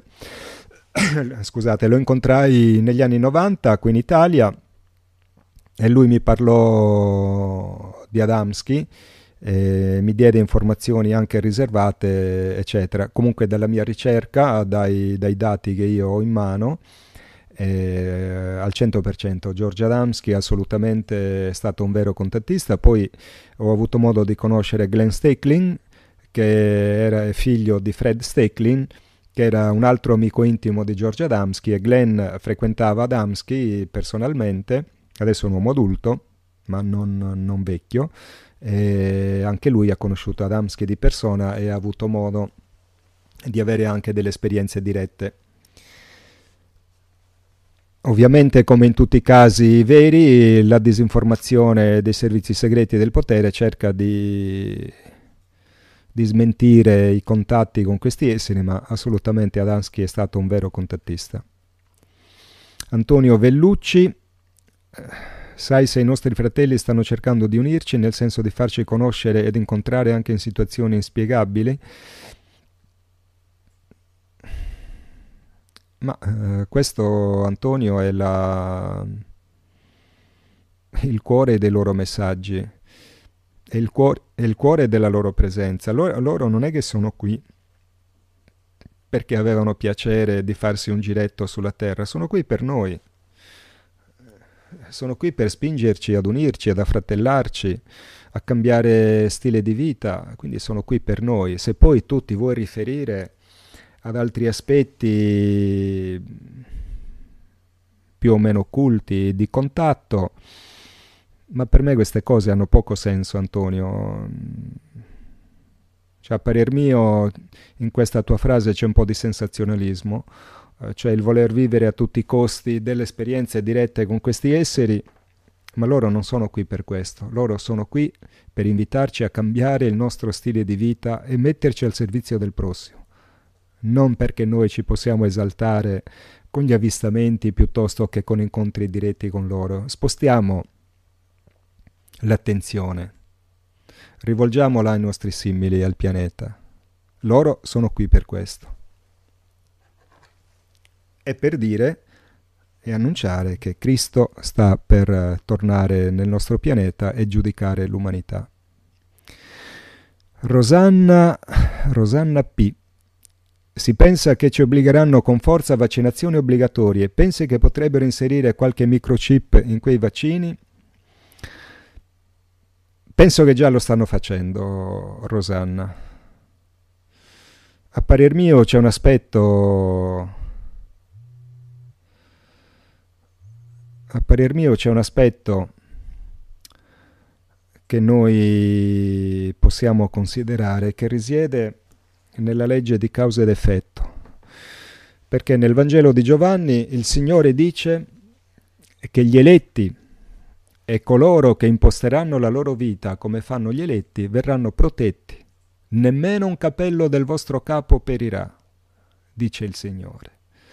Quindi Satana, con le sue falli- follie, vaccini compresi, sferza i suoi dominati, coloro che si sono conformati al suo sistema satanico, materialista.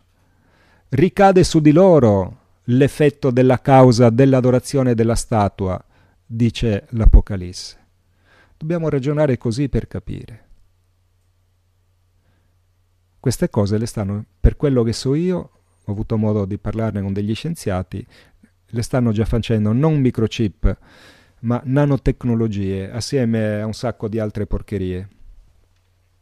Faranno i vaccini obbligatori e non lo so se ci arriveranno, perché è iniziato il uh, mulino, il macinino che tritura tutto, che farà a pezzi questo sistema demenziale e demoniaco che ha distrutto il pianeta e la nostra vita. Quindi non lo so se ci riusciranno. Penso che avranno grossi problemi e tante gatte da pelare. Già ce le hanno.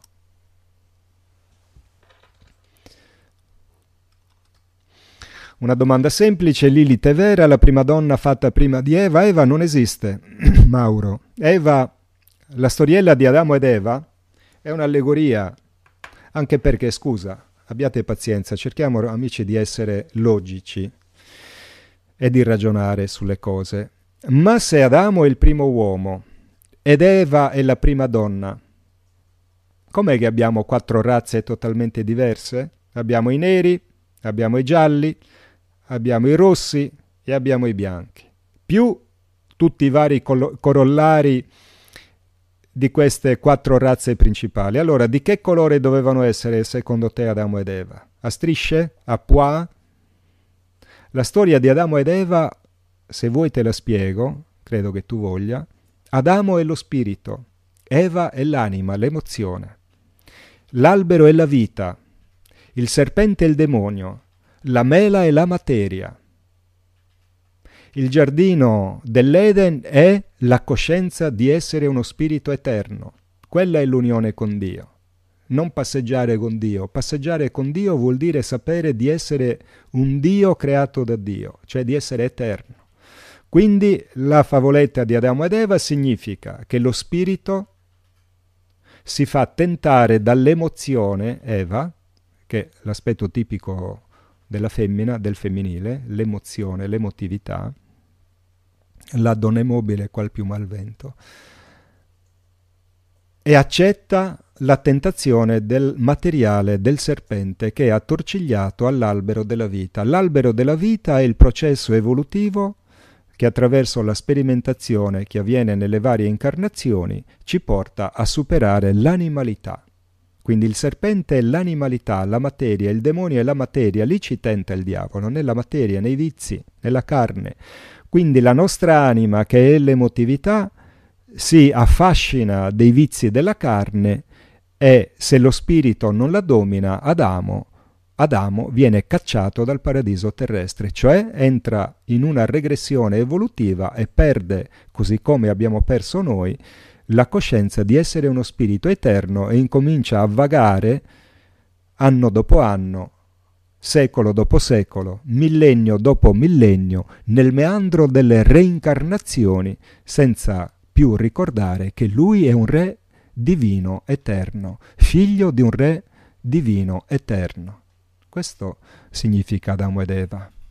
Poi Lilith è anche una dea del sesso e altre cose, ma eh, non, non voglio entrare in questo aspetto. Erminia Berardi, noi umani, geni dalle distruzioni, riusciremo a fermare l'asteroide qualora dovesse avvicinarsi troppo alla Terra? Erminia, hai visto troppi film di Hollywood, non riusciremo a, fer- a frenare un fico secco. Anche perché quando arriverà l'asteroide eh, non so in che situazione saremo. No, non lo fermeremo. Allora, leggi il messaggio di Semarus allora, leggiamo il messaggio di Semarus, che è il, il, discorso, il dialogo che ha avuto Giorgio Bongiovanni con questo scienziato extraterrestre di nome Semarus. Allora, fatemelo trovare un secondo. Ho qui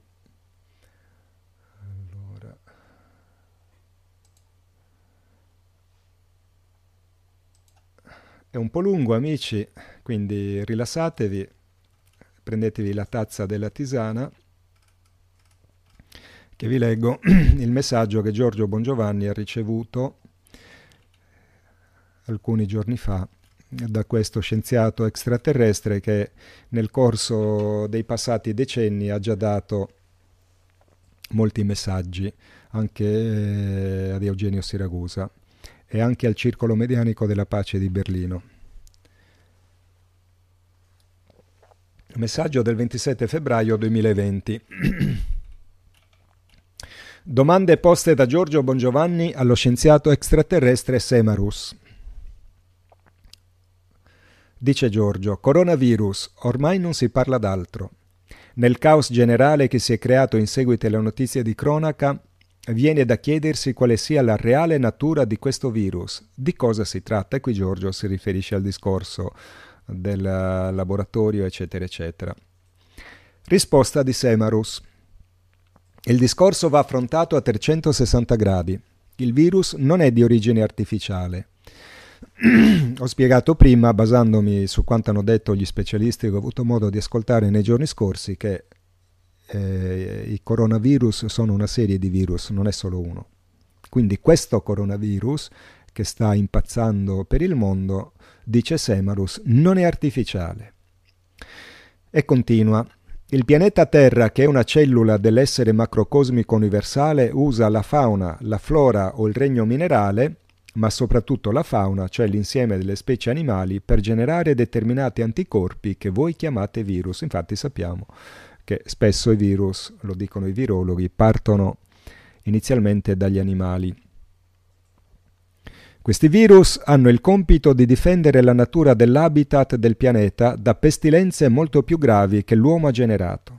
Quindi, per voi terrestri sono dei virus che attaccano l'organismo e producono lesioni organiche gravi, anche letali, mentre per la Terra essi sono degli anticorpi che la difendono da un virus molto più forte e aggressivo, in grado di causare la fine della vita sul vostro pianeta, l'uomo.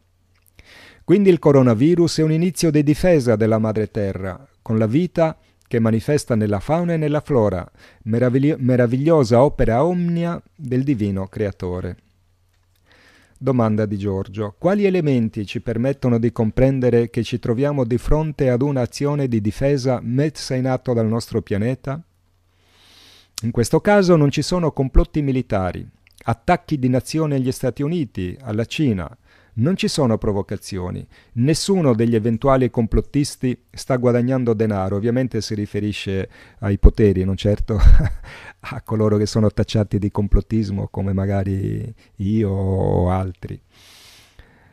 Quindi nessuno di loro sta guadagnando denaro. Mm, all'inizio di questo incontro, amici, ho detto, avete visto, persino la grande operazione militare della Nato è stata rimandata a causa del coronavirus, quindi già questo la dice lunga sul fatto che gli stessi americani hanno assolutamente eh, non preso in, in considerazione questa situazione. Quindi se fossero stati loro la causa non si sarebbero trovati eh, presi in castagna e dover rimandare dopo aver mandato in Europa migliaia di soldati, di mezzi, abbiamo visto anche delle immagini, non so quanto vere, però qualcuna credo di sì, di mezzi corazzati circolare per le strade italiane. Quindi se fossero stati gli americani è illogico pensare eh, l'avrebbero fermata prima. Invece si sono fermati adesso perché il coronavirus ha colpito il generale Cavoli, Cavoli a merenda, ha colpito Bolsonaro e ha colpito un sacco di notabili che pensavano di essere immuni. Quindi ritengo che Semanus abbia ragione. Continuo. Sulla terra l'uomo ha eretto il denaro a valore supremo, assoluto. In ogni operazione militare nelle organizzazioni di attacco a nazioni nemiche, provocazio- nella provocazione violenta di certi istituti criminali, ci deve essere sempre un fine di lucro, che può essere ovviamente lucro finanziario o comunque vantaggio di potere, ma le due cose di solito coincidono. Anche l'assassinio politico di un personaggio o l'inizio di una guerra deve avere una ragione di lucro per le forze belligeranti. Partiamo quindi dai dati. E qui Semarus fa uno dei tanti esempi che potrebbe fare, poi considerando che il messaggio ormai ha già alcuni giorni, ovviamente la situazione è, andata avanti e quindi eh, questo discorso eh, si aggiunge ad altre situazioni che eh, sono comunque sorte nei giorni passati, o meglio, nei giorni successivi a questo messaggio. Anche l'assassinio politico di un personaggio all'inizio di una guerra deve avere una ragione di lucro per le forze belligeranti. Partiamo quindi dai dati. Anno 2018. Grazie a un aumento delle vendite del, del 120% nel terzo trimestre 2018, gli Stati Uniti sono diventati il secondo più grande mercato di autovetture elettriche al mondo. Con 361.000 veicoli, che rappresenta il 2,1% di quota del mercato go- go- globale. Con, questo, con questi valori hanno superato l'Europa, che è al terzo posto, con 302.000 vetture, quota di mercato del 2%. Abbiamo detto invece Stati Uniti 2,1%. La Cina continua a primeggiare con oltre un milione di auto elettriche vendute lo scorso anno e una quota di mercato del 4%. Da quando si è manifestato questo virus si è registrato un crollo delle vendite di automobili elettriche e accessori sul mercato cinese pari addirittura al 98,2%, una catastrofe economica.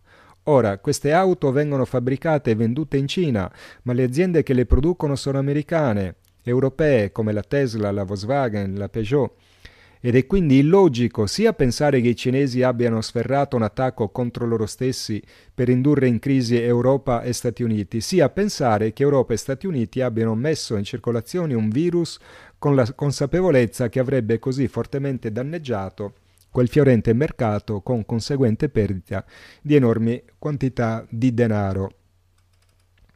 So anche che ieri, o comunque da poche ore, da non troppe ore, è uscita una notizia dove i cinesi, o comunque autorità di alto livello cinese, avrebbero ventilato l'ipotesi che eh, l'infezione del coronavirus sia stata posta in essere dagli americani, ma secondo me tutto quanto è accaduto nelle ultimissime ore, eh, soprattutto con uh, la il blocco, il quasi blocco dell'operazione militare indica che gli stessi americani si trovano in, uh, a disagio nella gestione di questa situazione qui. E questo è un esempio che ci dimostra come lo scenario globale di questi giorni non genera profitto a nessuno. Tutte le nazioni che da ora in poi, dice Semarus, saranno coinvolte cadranno in stato di ingente perdita economica e già noi, italiani, eh, sappiamo bene come siamo combinati. Anzi, non lo sappiamo perché la verità non ce la dicono. Quindi la causa, la ragione di quanto sta accadendo non è umana, non si tratta di un virus creato artificialmente, ma la questione è da ricondurre alla natura e alla legge che regola l'istinto divino e naturale di sopravvivenza della madre terra, che potrebbe difendersi legittimamente dall'uomo violento e assassino. Il coronavirus viene veramente dagli animali per reazione della Terra contro l'uomo ed è solo l'inizio. Solo l'inizio, dice Semarus. Insieme all'Ebola, alla peste buboniche ad altri virus molto potenti, simili a gas artificiali che l'uomo stesso ha generato, rappresentano elementi naturali in grado di provocare in pochi giorni la morte di centinaia di milioni di persone. Quindi un ammonimento, come ho già avuto modo varie volte di dire durante questo incontro. Domanda di Giorgio Bongiovanni. Come possiamo fronteggiare questa catastrofica situazione? Risponde Semarus. È chiaro che non siete pronti. Il panico che dilaga, L'allarmismo, la presunta solidarietà dei governi nella protezione della salute pubblica è la prova che l'uomo, di fronte alla domanda cosa è possibile fare, non sa rispondere. Anche perché, amici, con tutte le scelerate scelte dei nostri politici che hanno devastato la sanità nazionale riducendo al lumicino il personale medico, la disponibilità di ventilatori e di macchinari di pronto intervento, di terapia intensiva, è ovvio che sono spaventati perché se il numero dei morti dovesse salire ancora, se si dovesse negli ospedali incominciare a decidere chi salvare e chi no, cosa accadrebbe alla politica e ai politici? Chiediamocelo. Ma sono loro che sono stati conniventi con le politiche dissennate, calate dall'alto dalla comunità europea che non è altro che una comunità di egoisti gruppi di potere economico e basta. Non esiste un'Europa delle genti, esiste solo un'Europa dei soldi e dello sfruttamento dei popoli europei e del resto del pianeta. Questa è la verità. E quindi oggi i nodi stanno venendo al pettine.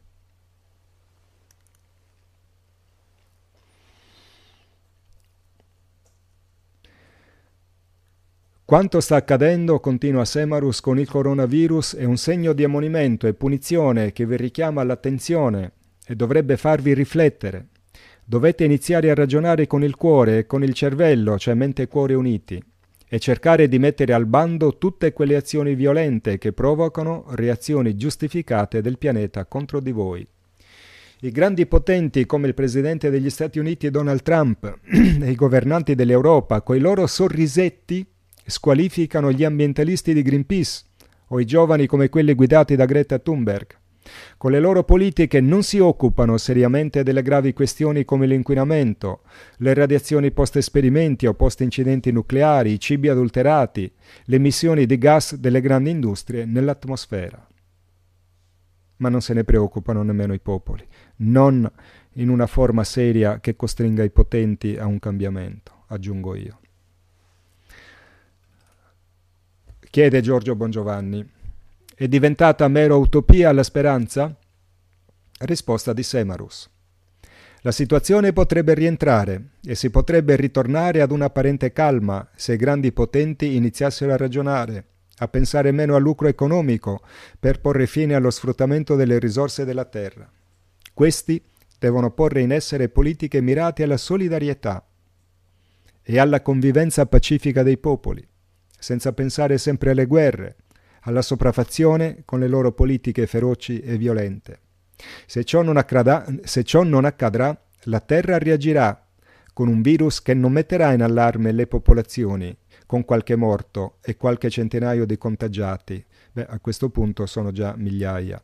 Se non ci sarà un cambiamento della società umana, soprattutto di quella opulenta dei ricchi, i prossimi virus causeranno la morte di milioni di persone e allora sì, chiederete aiuto al cielo ma sarà troppo tardi, perché il cielo aiuterà solamente coloro che avranno lavorato a favore della vita, della giustizia, della fratellanza, qualunque sia stata la religione professata o le idee politiche in cui hanno creduto. Speriamo di essere stati chiari. Di sicuro lo siamo stati per coloro che seguono i nostri valori e che incarnano l'etica della vita. Pace. Questo è il messaggio di Semarus, poi c'è una postilla, ma la lascio a voi leggere. Quindi ho letto il lungo dialogo che eh, Giorgio Bongiovanni ha avuto con questo scienziato extraterrestre, che ringrazio anch'io personalmente per averci dato queste informazioni. E chissà quanti sorrisetti scaturiranno da chi ascolterà queste mie parole. Vedete, le opinioni sono lecite e ciascuno di noi può scegliere di non prendere atto di una qualsiasi cosa. Però c'è anche un'altra legge che dice che non si possono evitare le conseguenze del non prendere atto di un qualche cosa. Quindi al di là, al di là dei sorrisini, al di là dei dileggi, al di là delle offese, al di là del, del, discredito, rimangono i fatti e i fatti sono in evoluzione e la verità alla fine si rivelerà a tutti col suo, col suo carico inoppugnabile ed evidente che ci sovrasterà tutti quanti.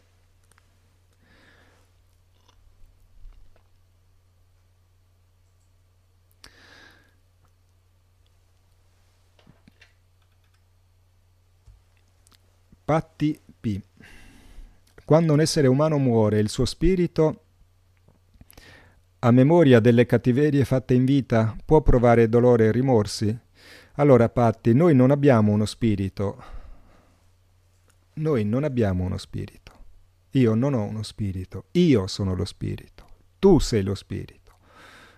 Io e te, così come tutti gli amici e fratelli che ci stanno ascoltando in questo momento, attualmente siamo ospiti dentro un corpo che ci è stato donato per amore del nostro Padre Creatore, ma noi siamo lo Spirito. Se tu dici io sono, così come l'ho detto io, quello è lo Spirito, io sono. Quindi il nostro Spirito, nell'aldilà, certo che ricorda, anzi avviene un processo che è spiegato da scienziati della scienza dello spirito, che nell'aldilà noi proviamo in noi stessi il dolore che abbiamo arrecato al prossimo. Cioè nell'aldilà la prima fase della permanenza nell'aldilà è una vita specchio che viviamo a una maggiore velocità, ma provando in noi tutto il dolore che abbiamo dato agli altri, ma anche tutto l'amore che abbiamo dato, dato agli altri. Quindi vedi quanto è importante durante l'incarnazione fare del bene, te lo ritrovi nell'aldilà. Poi una volta che ci reincarniamo, perdiamo il ricordo perché il, la legge del karma o la legge di causa-effetto ci spinge a reincontrare tutte quelle persone a cui abbiamo fatto del male, addirittura attraverso legami affettivi o addirittura consanguinei, quindi familiari, per riparare ai torti fatti, ma questo è un impulso che scaturisce, diciamo, per istinto innato della vita, perché ovviamente eh, se io devo riparare al torto fatto da una persona che magari ho fatto soffrire ferocemente, eh, se io e lui ci ricordiamo, in, nella prossima incarnazione non potremmo, cioè quello sfuggirebbe da me e io non avrei la possibilità di farmi perdonare. Quindi la misericordia di Dio ci dà la legge dell'oblio, ma quando noi avremo riparato a tutti i torti e portato a pareggio il nostro karma, addirittura in vantaggio positivo, la legge dell'oblio svanirà e noi ci ricorderemo tutte le vite e tutte le incarnazioni, eh, ridiventando così coscienti di essere entità eterne. E ovviamente nell'aldilà questo processo che ho spiegato si prova tantissimo dolore e tantissimo rimorso. Tamara Pinotti, fisicamente dove sta il nostro spirito dopo la morte? In attesa della prossima incarnazione? È possibile incarnarsi su altri pianeti? È possibile incarnarsi su altri pianeti? Sì, ma possono essere incarnazioni positive o incarnazioni negative. Cioè, se noi abbiamo fatto tanto male, potremmo andare a incarnarci in un pianeta tipo quello del film di James Cameron, Pandora, senza i navi. Cioè, incarnarci in bestie di, di pianeti primordiali e vivere in corpi di bestie per tanti tanti tanti anni, oppure se siamo stati molto bravi potremo andare ad incarnarci in pianeti eh, più evoluti del nostro, quindi eh, dipende da noi, come reiteratamente dico durante questo incontro.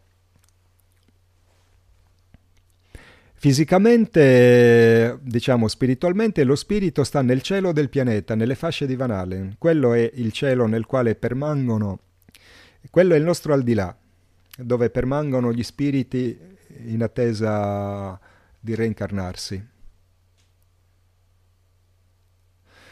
Andrea Martorana, le chiese sono chiuse, quello che voleva Satana o quello che Gesù intendeva quando disse troverò la fede?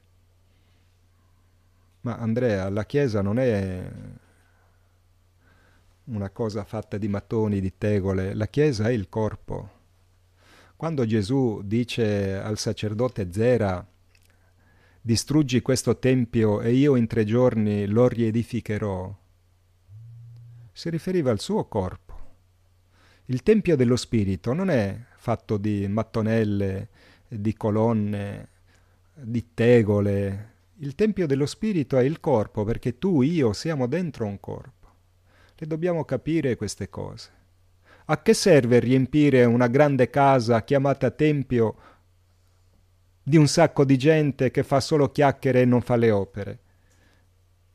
Ma è difficile capire, sono duemila anni che preghiamo e va tutto sempre peggio. Duemila anni che preghiamo. Miliardi di ore di preghiere a cosa sono servite? Per portarci a questo stato? Forse è meglio non pregare e magari agire un po' di più. Che, che dici? Quindi non sono chiuse le chiese di pietra, sono chiuse le chiese dei nostri cuori.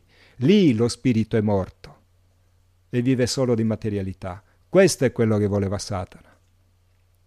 Renderci come quelli che Cristo ha detto, lascia che i morti sotterrino i loro morti. E c'è quasi riuscito, ma per fortuna non totalmente.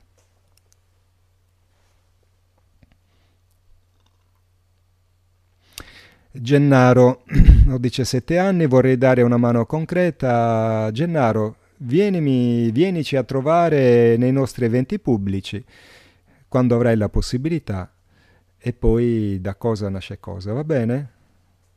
Perché sai, eh, anche in un programma così o via mail o via chat non è facile. Ci dobbiamo incontrare, dobbiamo parlare, dobbiamo capire e poi da lì iniziare un processo che se ti piace potrai portare avanti assieme a noi, tu e tutti coloro che lo desiderano.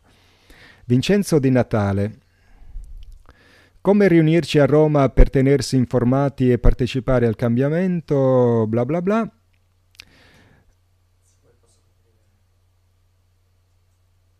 Allora, Vincenzo, Beh, per riunirvi a Roma, lo sapete, c'è... Mm, ah, ecco, forse vuoi che io lo divulghi. Ah, ok, allora Vincenzo, a Roma esiste un gruppo eh, che è già costituito, che già collabora con noi. Ti do una mail a cui puoi scrivere Arca di Roma, tutto attaccato. Ecco, la regia me lo mette sovraimpressione. Scrivi o telefona a, a quanto abbiamo messo in sovraimpressione. Jenny Almeri, vorrei chiederti se Julian Assange può essere il paraclito di verità perché è trattato peggio di una bestia? No, Julian Assange non è il paraclito, Mary, perché Julian Assange è un martire della verità, è un uomo coraggioso che ha sfidato il potere e ne sta pagando le amare conseguenze. È uno dei martiri di Cristo, a parer mio, è uno di quelli che forse devono, dovevano sacrificarsi, perché anche questo è scritto nella Bibbia, c'è un numero di uomini, sono uomini e donne, che sono nati per sacrificarsi per il bene comune, sacrificarsi nel vero senso della vita, cioè dare la vita. Falcone Borsellino, il Mahatma Gandhi, eh, John Kennedy, eccetera, eccetera. Ma non è il Paraclito perché il Paraclito, Mary, è un personaggio particolare che avrebbe rivelato le verità cristiche che Gesù duemila anni fa non poteva rivelare. Quindi il Paraclito è uno che rivela la verità universale, che fornisce all'umanità le chiavi per comprendere quello che è scritto nei Vangeli, nelle profezie, è uno che annuncia l'imminenza dei castighi e la fine dell'Apocalisse. Ed è già avvenuto ed è stato uno degli aspetti di questo paraclito, è stato il mio padre spirituale. Ma il paraclito è un insieme di personaggi di cui uno ne rappresenta il vertice, ma che portano avanti questo tipo di lavoro, di svelamento delle verità della scienza dello spirito che duemila anni fa non solo non potevano essere capite, ma che addirittura Cristo dice non poteva nemmeno rivelare perché non era il tempo.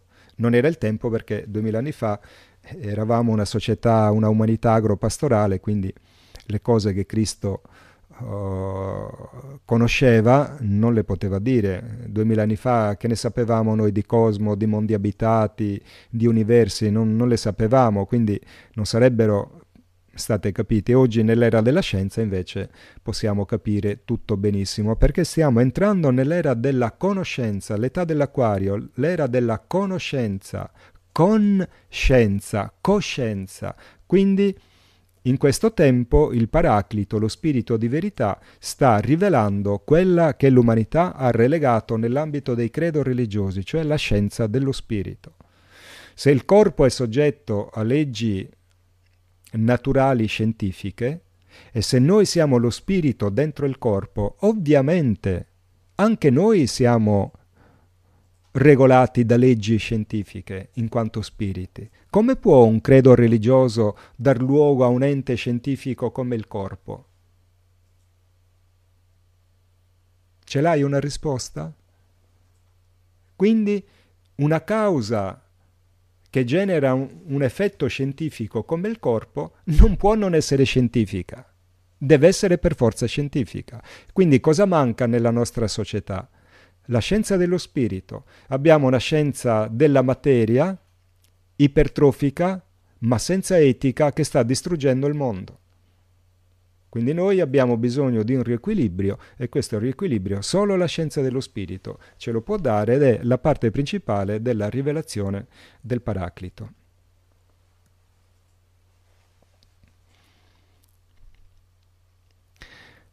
Ciao Diego, Diego Papini. Pier, ma secondo te, una volta passato questo periodo di quarantena, quali saranno le conseguenze a livello economico e politico che questo virus ha causato? Allora, Diego, ti leggo una profezia del monaco santo, fatto diventare monaco maledetto dalla congiura che lo ha ucciso, che è Rasputin. Tra l'altro vorrei dopo che ti leggo questa, leggo un altro paio di profezie di questo grande saggio che è stato ucciso dalla nobiltà russa per impedire eh, quella trasformazione che lui voleva portare in quel periodo. Allora, la notte dell'uomo bruciato. Queste profezie le trovate in un libro eh, dello scrittore e giornalista Renzo Baschera che si intitola proprio Le profezie di Rasputin e che trovate eh, sul web. La notte dell'uomo bruciato. Nella notte dell'uomo bruciato il sangue scorrerà a fiumi nella Roma dei papi e dei lestofanti. Il popolo uscirà sulle piazze, accecato da un odio covato da tanto tempo. E sulle picche lorde di sangue vedrete le teste dei politici, dei nobili e del clero. Il corpo di un uomo venerando sarà trascinato per le strade di Roma da un cavallo bianco e sulle strade rimarrà l'impronta del suo sangue e i lembi della sua pelle. Solo allora si scoprirà che l'uomo venerando era un serpente e, mori- e morirà come muoiono i serpenti. In questa notte di sangue e di magia le stelle cambieranno luce quelli che indossavano l'abito della delinquenza indosseranno l'abito della giustizia e quelli che erano giusti diventeranno ingiusti. E quando sorgerà la luce del nuovo giorno, le fontane di Roma saranno piene di sangue umano e molti corpi di potenti verranno squartati e gettati ai quattro angoli della città, affinché marciscano separati. Roma purificata non sarà più Roma, e la notte dell'uomo bruciato rimarrà a ricordare la santa insurrezione del popolo contro il lupo famelico vestito d'agnello.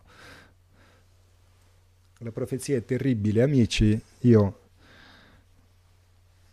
mi auguro che non accada.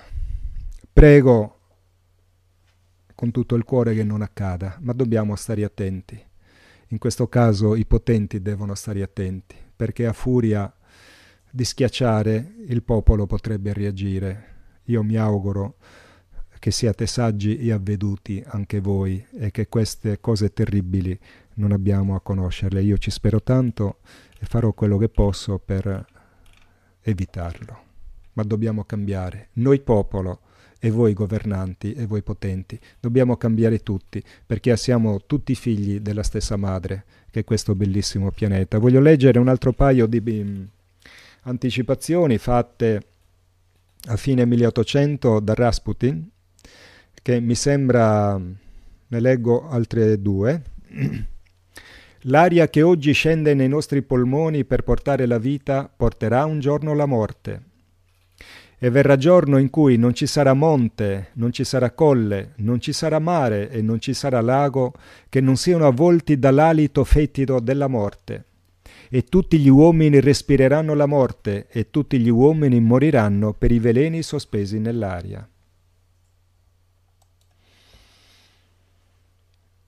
Con sempre maggiore frequenza vedrete impazzire le parti del corpo. Dove la natura aveva creato l'ordine, l'uomo seminerà il disordine. E molti soffriranno per questo disordine, e molti moriranno per la peste nera, e quando non sarà la peste a uccidere, saranno gli avvoltoi a strappare le carni. Ogni uomo ha in sé la grande medicina, ma l'uomo animale preferirà curarsi con i veleni. E chiudo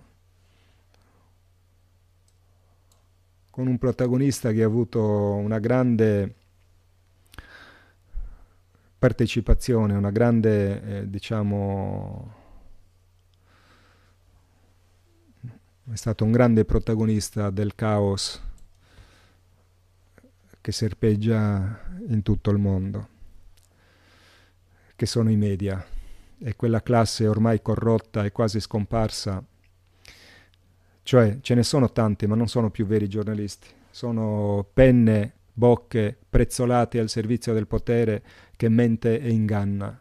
I veri giornalisti sono Julian Assange, che sta pagando con terribili sofferenze, aver osato sfidare il potere e mettere sulla pubblica piazza le nefandezze, le loro nefandezze. Quello è un vero giornalista, non quelli che immeritatamente occupano le poltrone dei talk show e dei telegiornali e anche quelli che scrivono sulla carta stampata. Quelli non sono giornalisti, quelli sono nostri nemici e ci avvelenano la vita con le loro menzogne.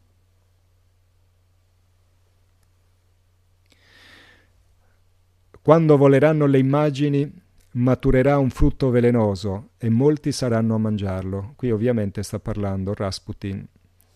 quando voleranno le immagini, sta parlando della televisione. E il frutto velenoso trasformerà gli uomini in animali, incapaci di alzare la testa al cielo. Le immagini che volano consumeranno le forze dell'uomo, ma il frutto velenoso ubriacherà l'uomo. E quando tutto sarà finito, l'uomo si ritroverà stanco e lacero, più affamato di prima.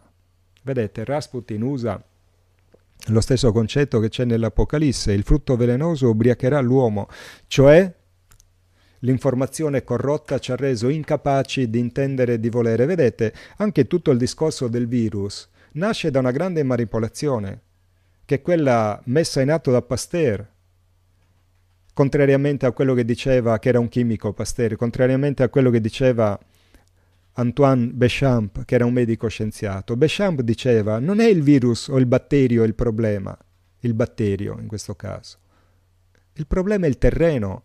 Il batterio non prolifera, non diventa aggressivo in un terreno sano ed equilibrato, ma diventa mortifero, causa di gravi sofferenze e malattie se il terreno del nostro corpo è inquinato, è squilibrato, è intossicato. Quindi chi è che oggi diffonde questi concetti? Il problema non è il virus, il virus è un effetto, la causa è il nostro dissennato modo di vivere, di bere, di alimentarci, il modo con cui alleviamo in lager spaventosi le bestie.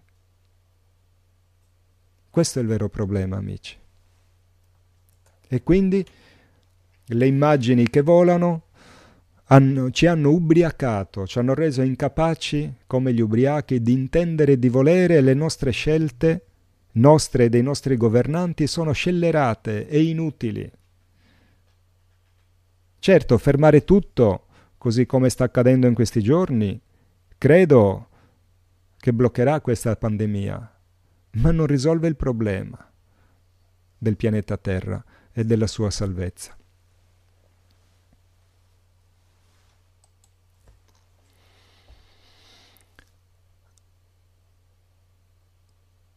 Francesco Ferella. Come sarebbe stato possibile coniugare lo sviluppo tecnologico, visto che insita nell'uomo la necessità di progredire, inventare, migliorare le proprie condizioni di vita senza distruggere il pianeta? Con quali fonti di energia potremmo fare quello che abbiamo fatto? Allora, caro Francesco, la razza rossa, i pelle rossa hanno vissuto in un vero paradiso terrestre che è quello che oggi chiamiamo Stati Uniti d'America e se lo sono goduti fino a che noi non li abbiamo sterminati e non gli abbiamo rubato la terra. Si godevano il pianeta, non so se tu abbia visto il film Pianeta Verde, veditelo, ti darà un'idea. Nel momento in cui l'uomo di un qualsiasi pianeta, una qualsiasi umanità, scopre la scienza, entra in una via senza uscita. O questa scienza verrà sottoposta e guidata dalle leggi dell'etica e del bene comune, oppure la scienza irreversibilmente distruggerà quella società, la annichilerà, si autodistruggerà. Quindi la scienza senza coscienza, che è la nostra scienza, ci sta uccidendo a causa della mancanza di etica. Quindi la scienza deve essere etica. La plastica non si deve produrre. Con quali energie? Ma tu non hai idea, Francesco, di quante scoperte sono state fatte sin dal 1800 di fonti enormi di energia che potevano, senza inquinare il pianeta, alimentare le nostre macchine. Tutto lo sviluppo tecnologico moderno non è stato guidato dalla scienza, è stato guidato dall'economia, dal profitto, dal denaro. Questa è la verità che dobbiamo capire. Non è la scienza che comanda, è il denaro che comanda. È il principio del guadagno che domina in questo pianeta, non il principio dell'evoluzione, non il principio del benessere, non il principio della pace, non il principio della salvaguardia del pianeta, il principio del profitto. E basta. Leggiti, cerca su internet tutto ciò che riguarda la macchina di Majorana di Rolando Pellizza. Fai un'indagine e scoprirai che esiste una macchina straordinaria, meravigliosa, che da sola potrebbe risolvere tantissimi problemi che abbiamo oggi e che i potenti la vogliono usare solo per la guerra, solo per la guerra, solo per la guerra.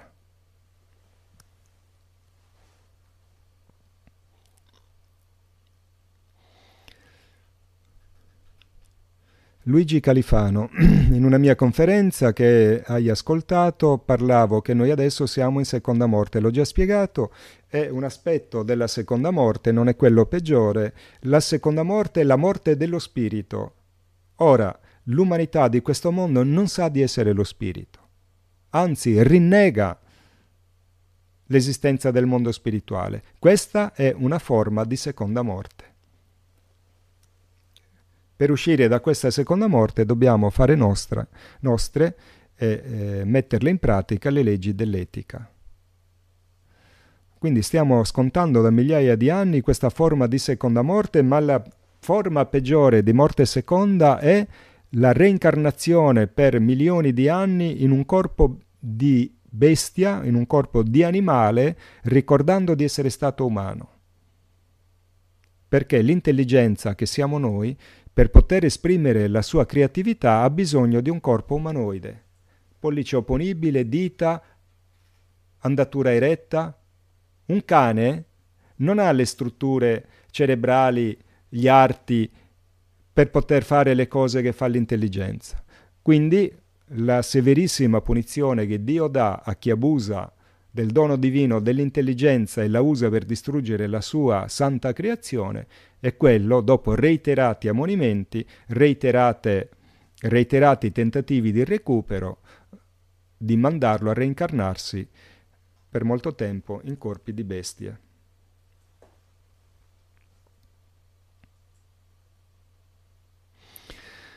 Diego Zerbini, c'è la possibilità che un giorno l'essere umano si svegli e capisca che così non si può andare avanti? Stiamo distruggendo tutto, dagli animali al pianeta noi stessi. Certo, Diego, non solo c'è la possibilità, ma ci sono tanti che si stanno risvegliando, soprattutto sono giovani. Quindi il futuro è dei giovani ed è per i giovani. Loro si stanno risvegliando, soprattutto loro, e saranno sempre di più, te lo assicuro. Sta accadendo, ma se tu nella domanda vuoi intendere che si risveglierà tutta l'umanità, no, non accadrà. La maggior parte non ce la farà non ne vuol sentir parlare.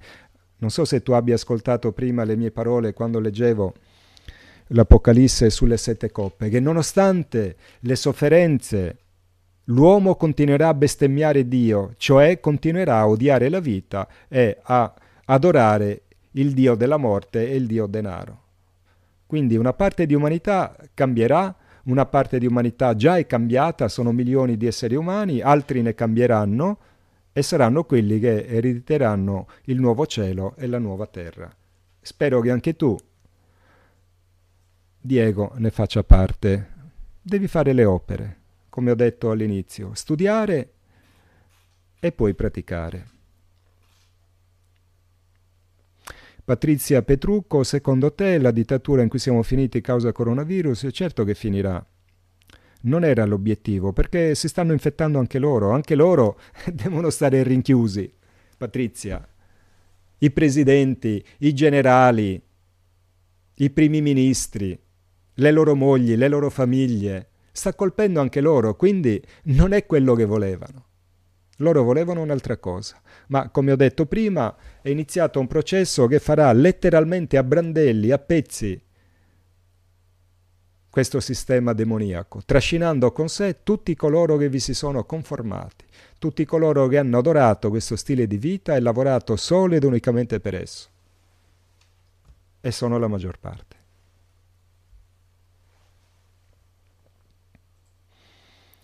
Francesco Cirino, cosa sono i buchi neri? Sono portali dimensionali. Giampietro Cadario, chi era l'ordine di Melchisedec? Gian Pietro mm, non serve a niente, non serve l'ordine, non serve un titolo, non serve un'etichetta, serve che noi facciamo le azioni, Gian Pietro. il gruppo di quello, il gruppo di quello, non c'entra niente, noi dobbiamo fare le azioni. Spero che prima o poi lo capiamo. Melchisedec è stato un grande sacerdote nell'antichità, un grande saggio, un grande iniziato, ma tutte queste paccottiglie di ordini del t- di Tizio, di Caio non dicono nulla. Ciò che ci identifica sono le nostre opere, lo dice Gesù. Io renderò a ciascuno secondo le sue opere, le sue azioni. È tanto chiaro. Possibile che non riusciamo a capirlo? Alfonso delle donne.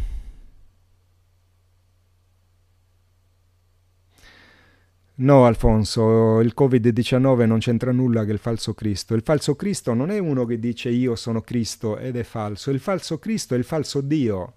È colui che si proclama Dio ma non lo è. O, che, o colui che si proclama messaggero di Cristo ma non lo è. Questo è il falso Cristo. Ma lo vedete, lo, lo capite dalle azioni, non dalle chiacchiere. Lo capite dallo stile di vita che uno ha, non dalle chiacchiere.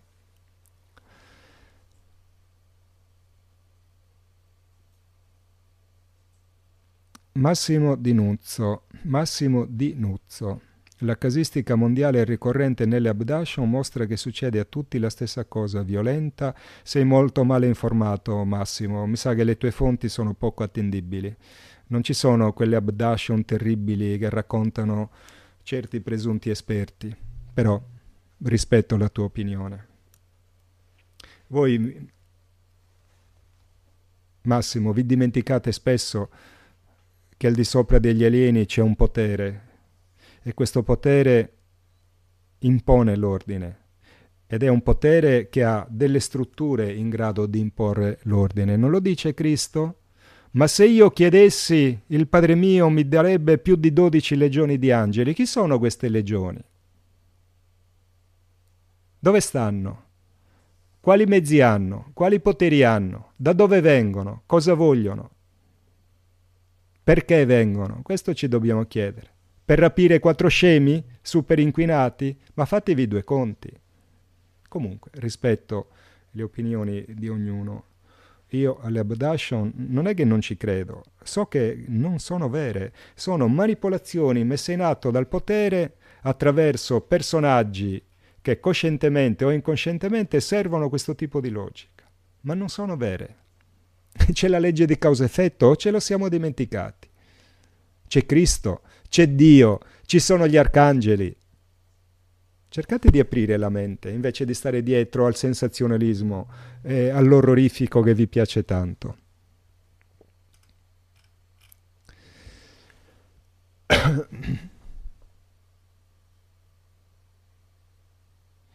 Antonio Beatrice, sono un ragazzo di 28 anni, padre padre di figli e sono un contadino. Anch'io sono figlio di contadini, Antonio. Anch'io sono un figlio della terra. Tratto i miei ulivi come fossero grandi esseri.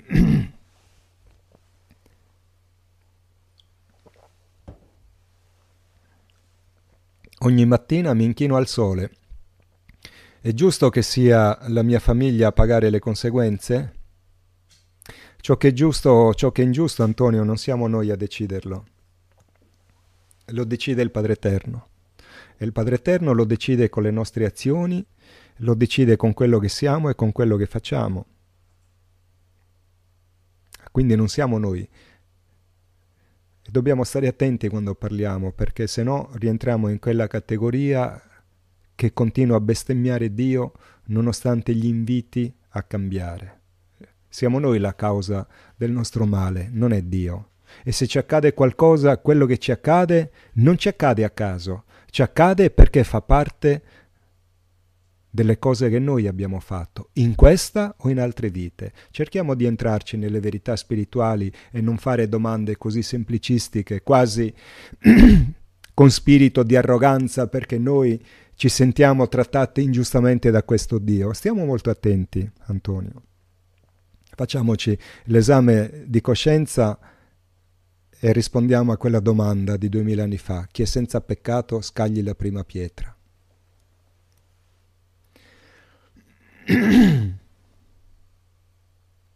Esistono testi da leggere della scienza dello spirito oltre, oltre quelli che io divulgo? Certo che sì, Ale.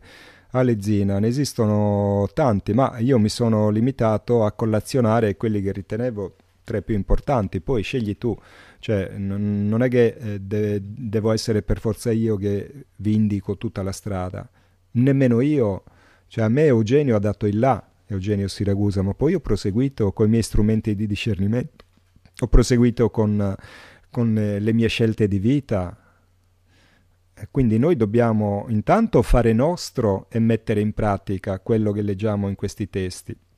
E maturando attraverso il discernimento, attraverso la comprensione di questi testi, poi andria- andiamo a, a studiare tanti altri argomenti che ci possono aiutare. Comunque, guarda, ti dico la verità, già quello che c'è scritto in quei testi è più che sufficiente per farci entrare nel nuovo regno, se noi li mettessimo in pratica. Quindi va bene leggere, ma poi non ci dimentichiamo che bisogna anche farle le cose, e cioè dobbiamo cambiare la nostra vita.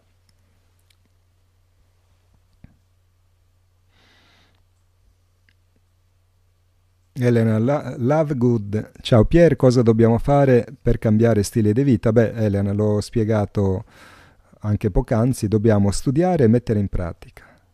Cambiare, discernere ciò che è bello per noi e per gli altri e ciò che è brutto, e poi da lì andare avanti. Maria Senedi, cosa penso del Vangelo di Giuda? Penso che non mi interessa perché credo che quanto c'è nei Vangeli sia più che sufficiente. Poi se uno lo vuole leggere non lo vuole leggere, per carità, che lo legga pure. Però questi Vangeli sono fonti dubbie. Invece i Vangeli che la Chiesa divulga sono fonti certe, quindi atteniamoci a quello perché nei Vangeli apocrifi, a parte altri dettagli sulla vita di Cristo a livello di insegnamento non è che abbiamo chissà quale altre rivelazioni, tutto sta lì. Vedete, spesso si cade nell'inganno che i Vangeli siano manipolati, non è vero. C'è sì qualche piccola manipolazione, ma la grande manipolazione delle scritture non è quello che c'è scritto, è quello che viene spiegato. Esistono migliaia di copie amanuensi dei Vangeli originali, perché Fino all'era moderna i libri non ce li aveva nessuno. Il libro è una conquista moderna dalla scoperta di Gutenberg. Ce lo dimentichiamo spesso, per secoli e millenni il popolo aveva a disposizione solo la trasmissione orale della conoscenza. Non c'era bisogno nel Medioevo di falsificare i libri, perché non ce li aveva nessuno, il popolo non li aveva i libri, il Vangelo non ce l'aveva, era pure proibito, quindi non c'era bisogno di falsificarlo. Quindi, siccome se ne sono state fatte migliaia di copie, credo intorno alle 15.000, è più facile fare una cosa, manipolare l'insegnamento, la spiegazione. Quello sì, è stato pesante, pesantemente manipolato. E poi ci dimentichiamo sempre un dettaglio che per me invece è fondamentale. Certe cose Dio le permette, altre no. Non è che il demonio fa di testa sua a capocchia, il demonio è parte del piano divino. Il demonio ubbidisce a Dio alla lettera. O ce la siamo dimenticata la parabola di Giobbe?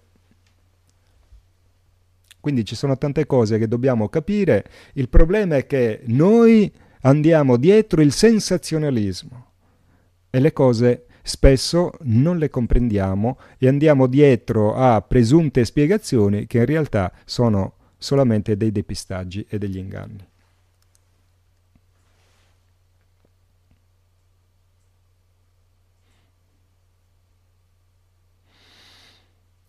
La xylella è da annoverare nella ribellione di Madre Terra, mi chiede Michele da Luiso. Anche qui, Michele, cioè non possiamo puntare su questo o su quell'altro. Allora, o la xylella è parte della ribellione della natura, o è un inganno del potente, ma il potente, la xylella e l'ulivo fanno parte della natura. È un sistema olistico. E torniamo sempre al solito discorso. Ma noi stiamo facendo qualcosa per riportare equilibrio?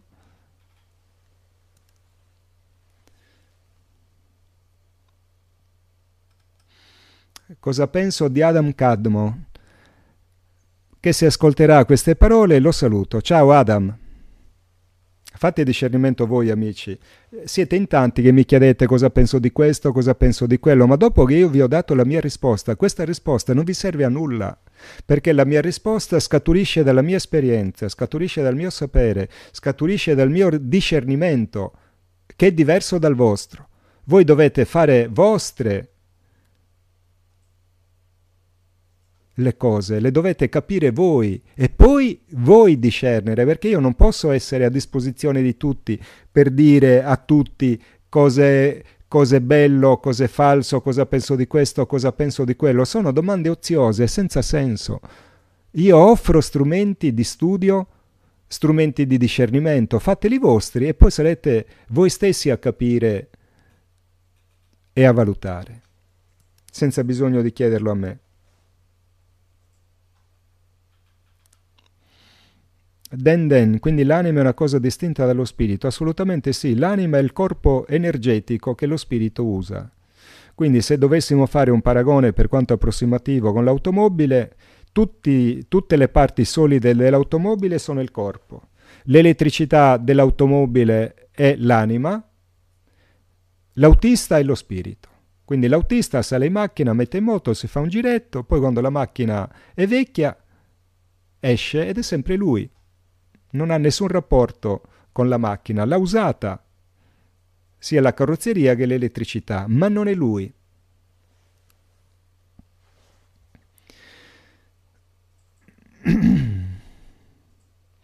Cosa penso, dice Antonio Godenzi, della meditazione regressiva, che non serve a nulla o poco, se non in casi magari di patologie non risolvibili, perché la natura è saggia, Antonio.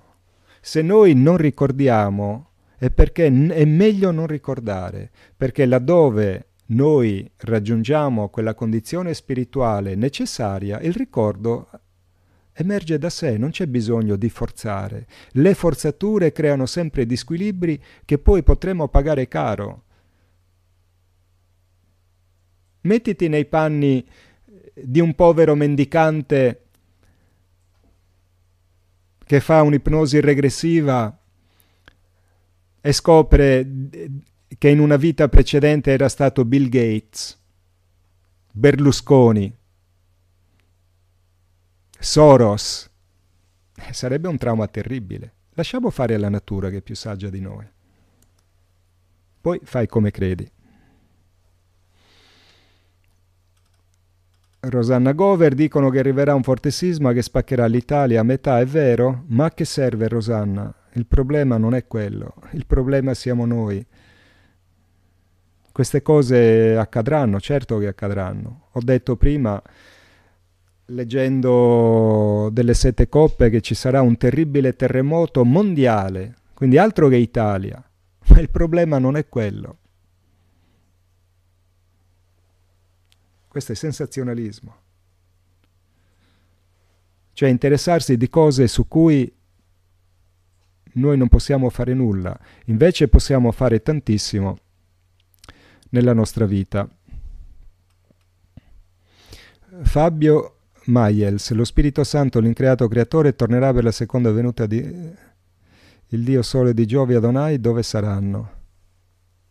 Adonai è il Dio di Giove, che ha lasciato temporaneamente Giove e adesso coabita con suo figlio nel Sole attuale lo Spirito Santo è contenuto in Gesù Cristo e quindi quando torna Gesù Cristo è come se tornasse anche lo Spirito Santo, ma lo Spirito Santo è dentro di noi, è dentro di me, è dentro di te.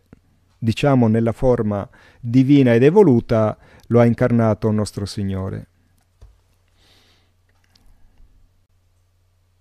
Adonai ha creato il cosmo intero, dice Massimo Corsi, la nostra galassia, ogni sistema solare cre- è stato creato da un Elohim. Sì, ogni sistema solare viene creato da un Elohim che ne è il monarca, il nostro è Adonai, ma poi lui, la sua reggenza è una reggenza multipla, cioè lui, ogni monarca solare ha la sua coorte di dei e quindi anche Adonai è circondato da altre divinità, da altri Elohim, della sesta e della quinta dimensione. Angelo Mignani, si dice che siamo già stati su Marte, è possibile? No. sì, con le macchine robotiche sì, ma tutte le storie su astronauti su Marte sono delle assolute sciocchezze. Anche perché ci hanno sbattuto fuori a calci nel sedere dalla Luna, non vedo perché ci dovrebbero lasciare su Marte, che tra l'altro è pure abitata, quindi lasciamo stare. Conosco bene tutte le storie sulla presenza di basi segrete su Marte, sono un sacco di fesserie, secondo me, poi non lo so ma secondo me no. Non ci fanno uscire dalla terra, Angelo. Non ci fanno uscire perché siamo assassini e criminali. Pensa, gli astronauti che sono andati sulla Luna si sono portati il lanciagranate sulla Luna. Eppure con l'Apollo 13 volevamo portare sulla Luna una bomba atomica per fare un esperimento nucleare. A dei matti simili non li, non li si lascia andare in giro per il sistema solare, te lo assicuro. Siamo sotto embargo, da qui non si esce.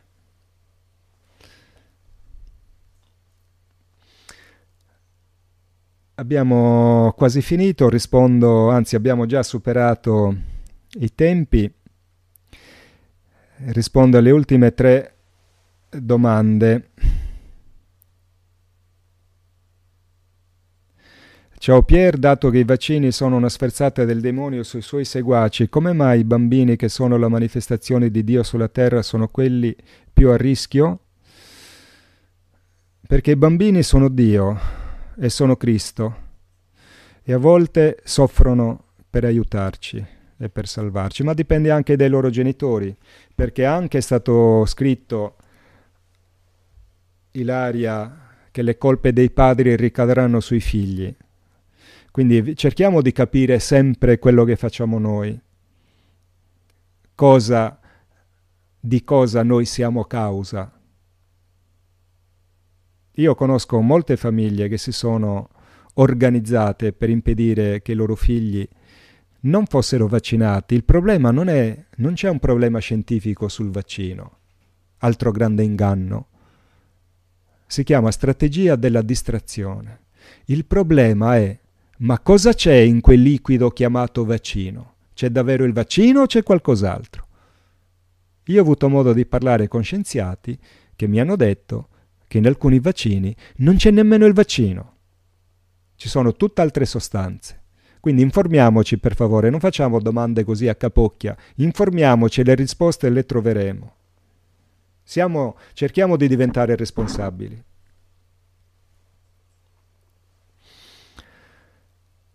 Luca RDJMI.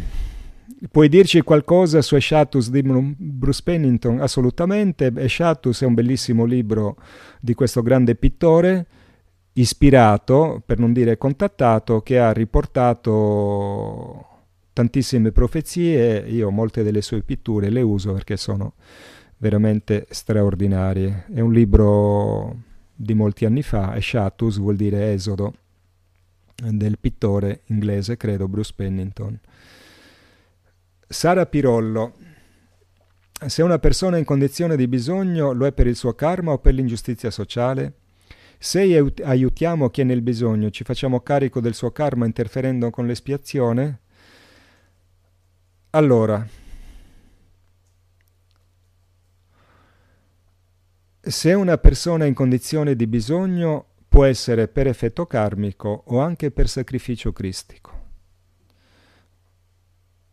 e anche per ingiustizia sociale, quindi eh, c'è un connubio di situazioni che devono essere viste caso per caso, ma qualsiasi sia il caso, se noi aiutiamo, noi alleggeriamo quelle persone del loro karma.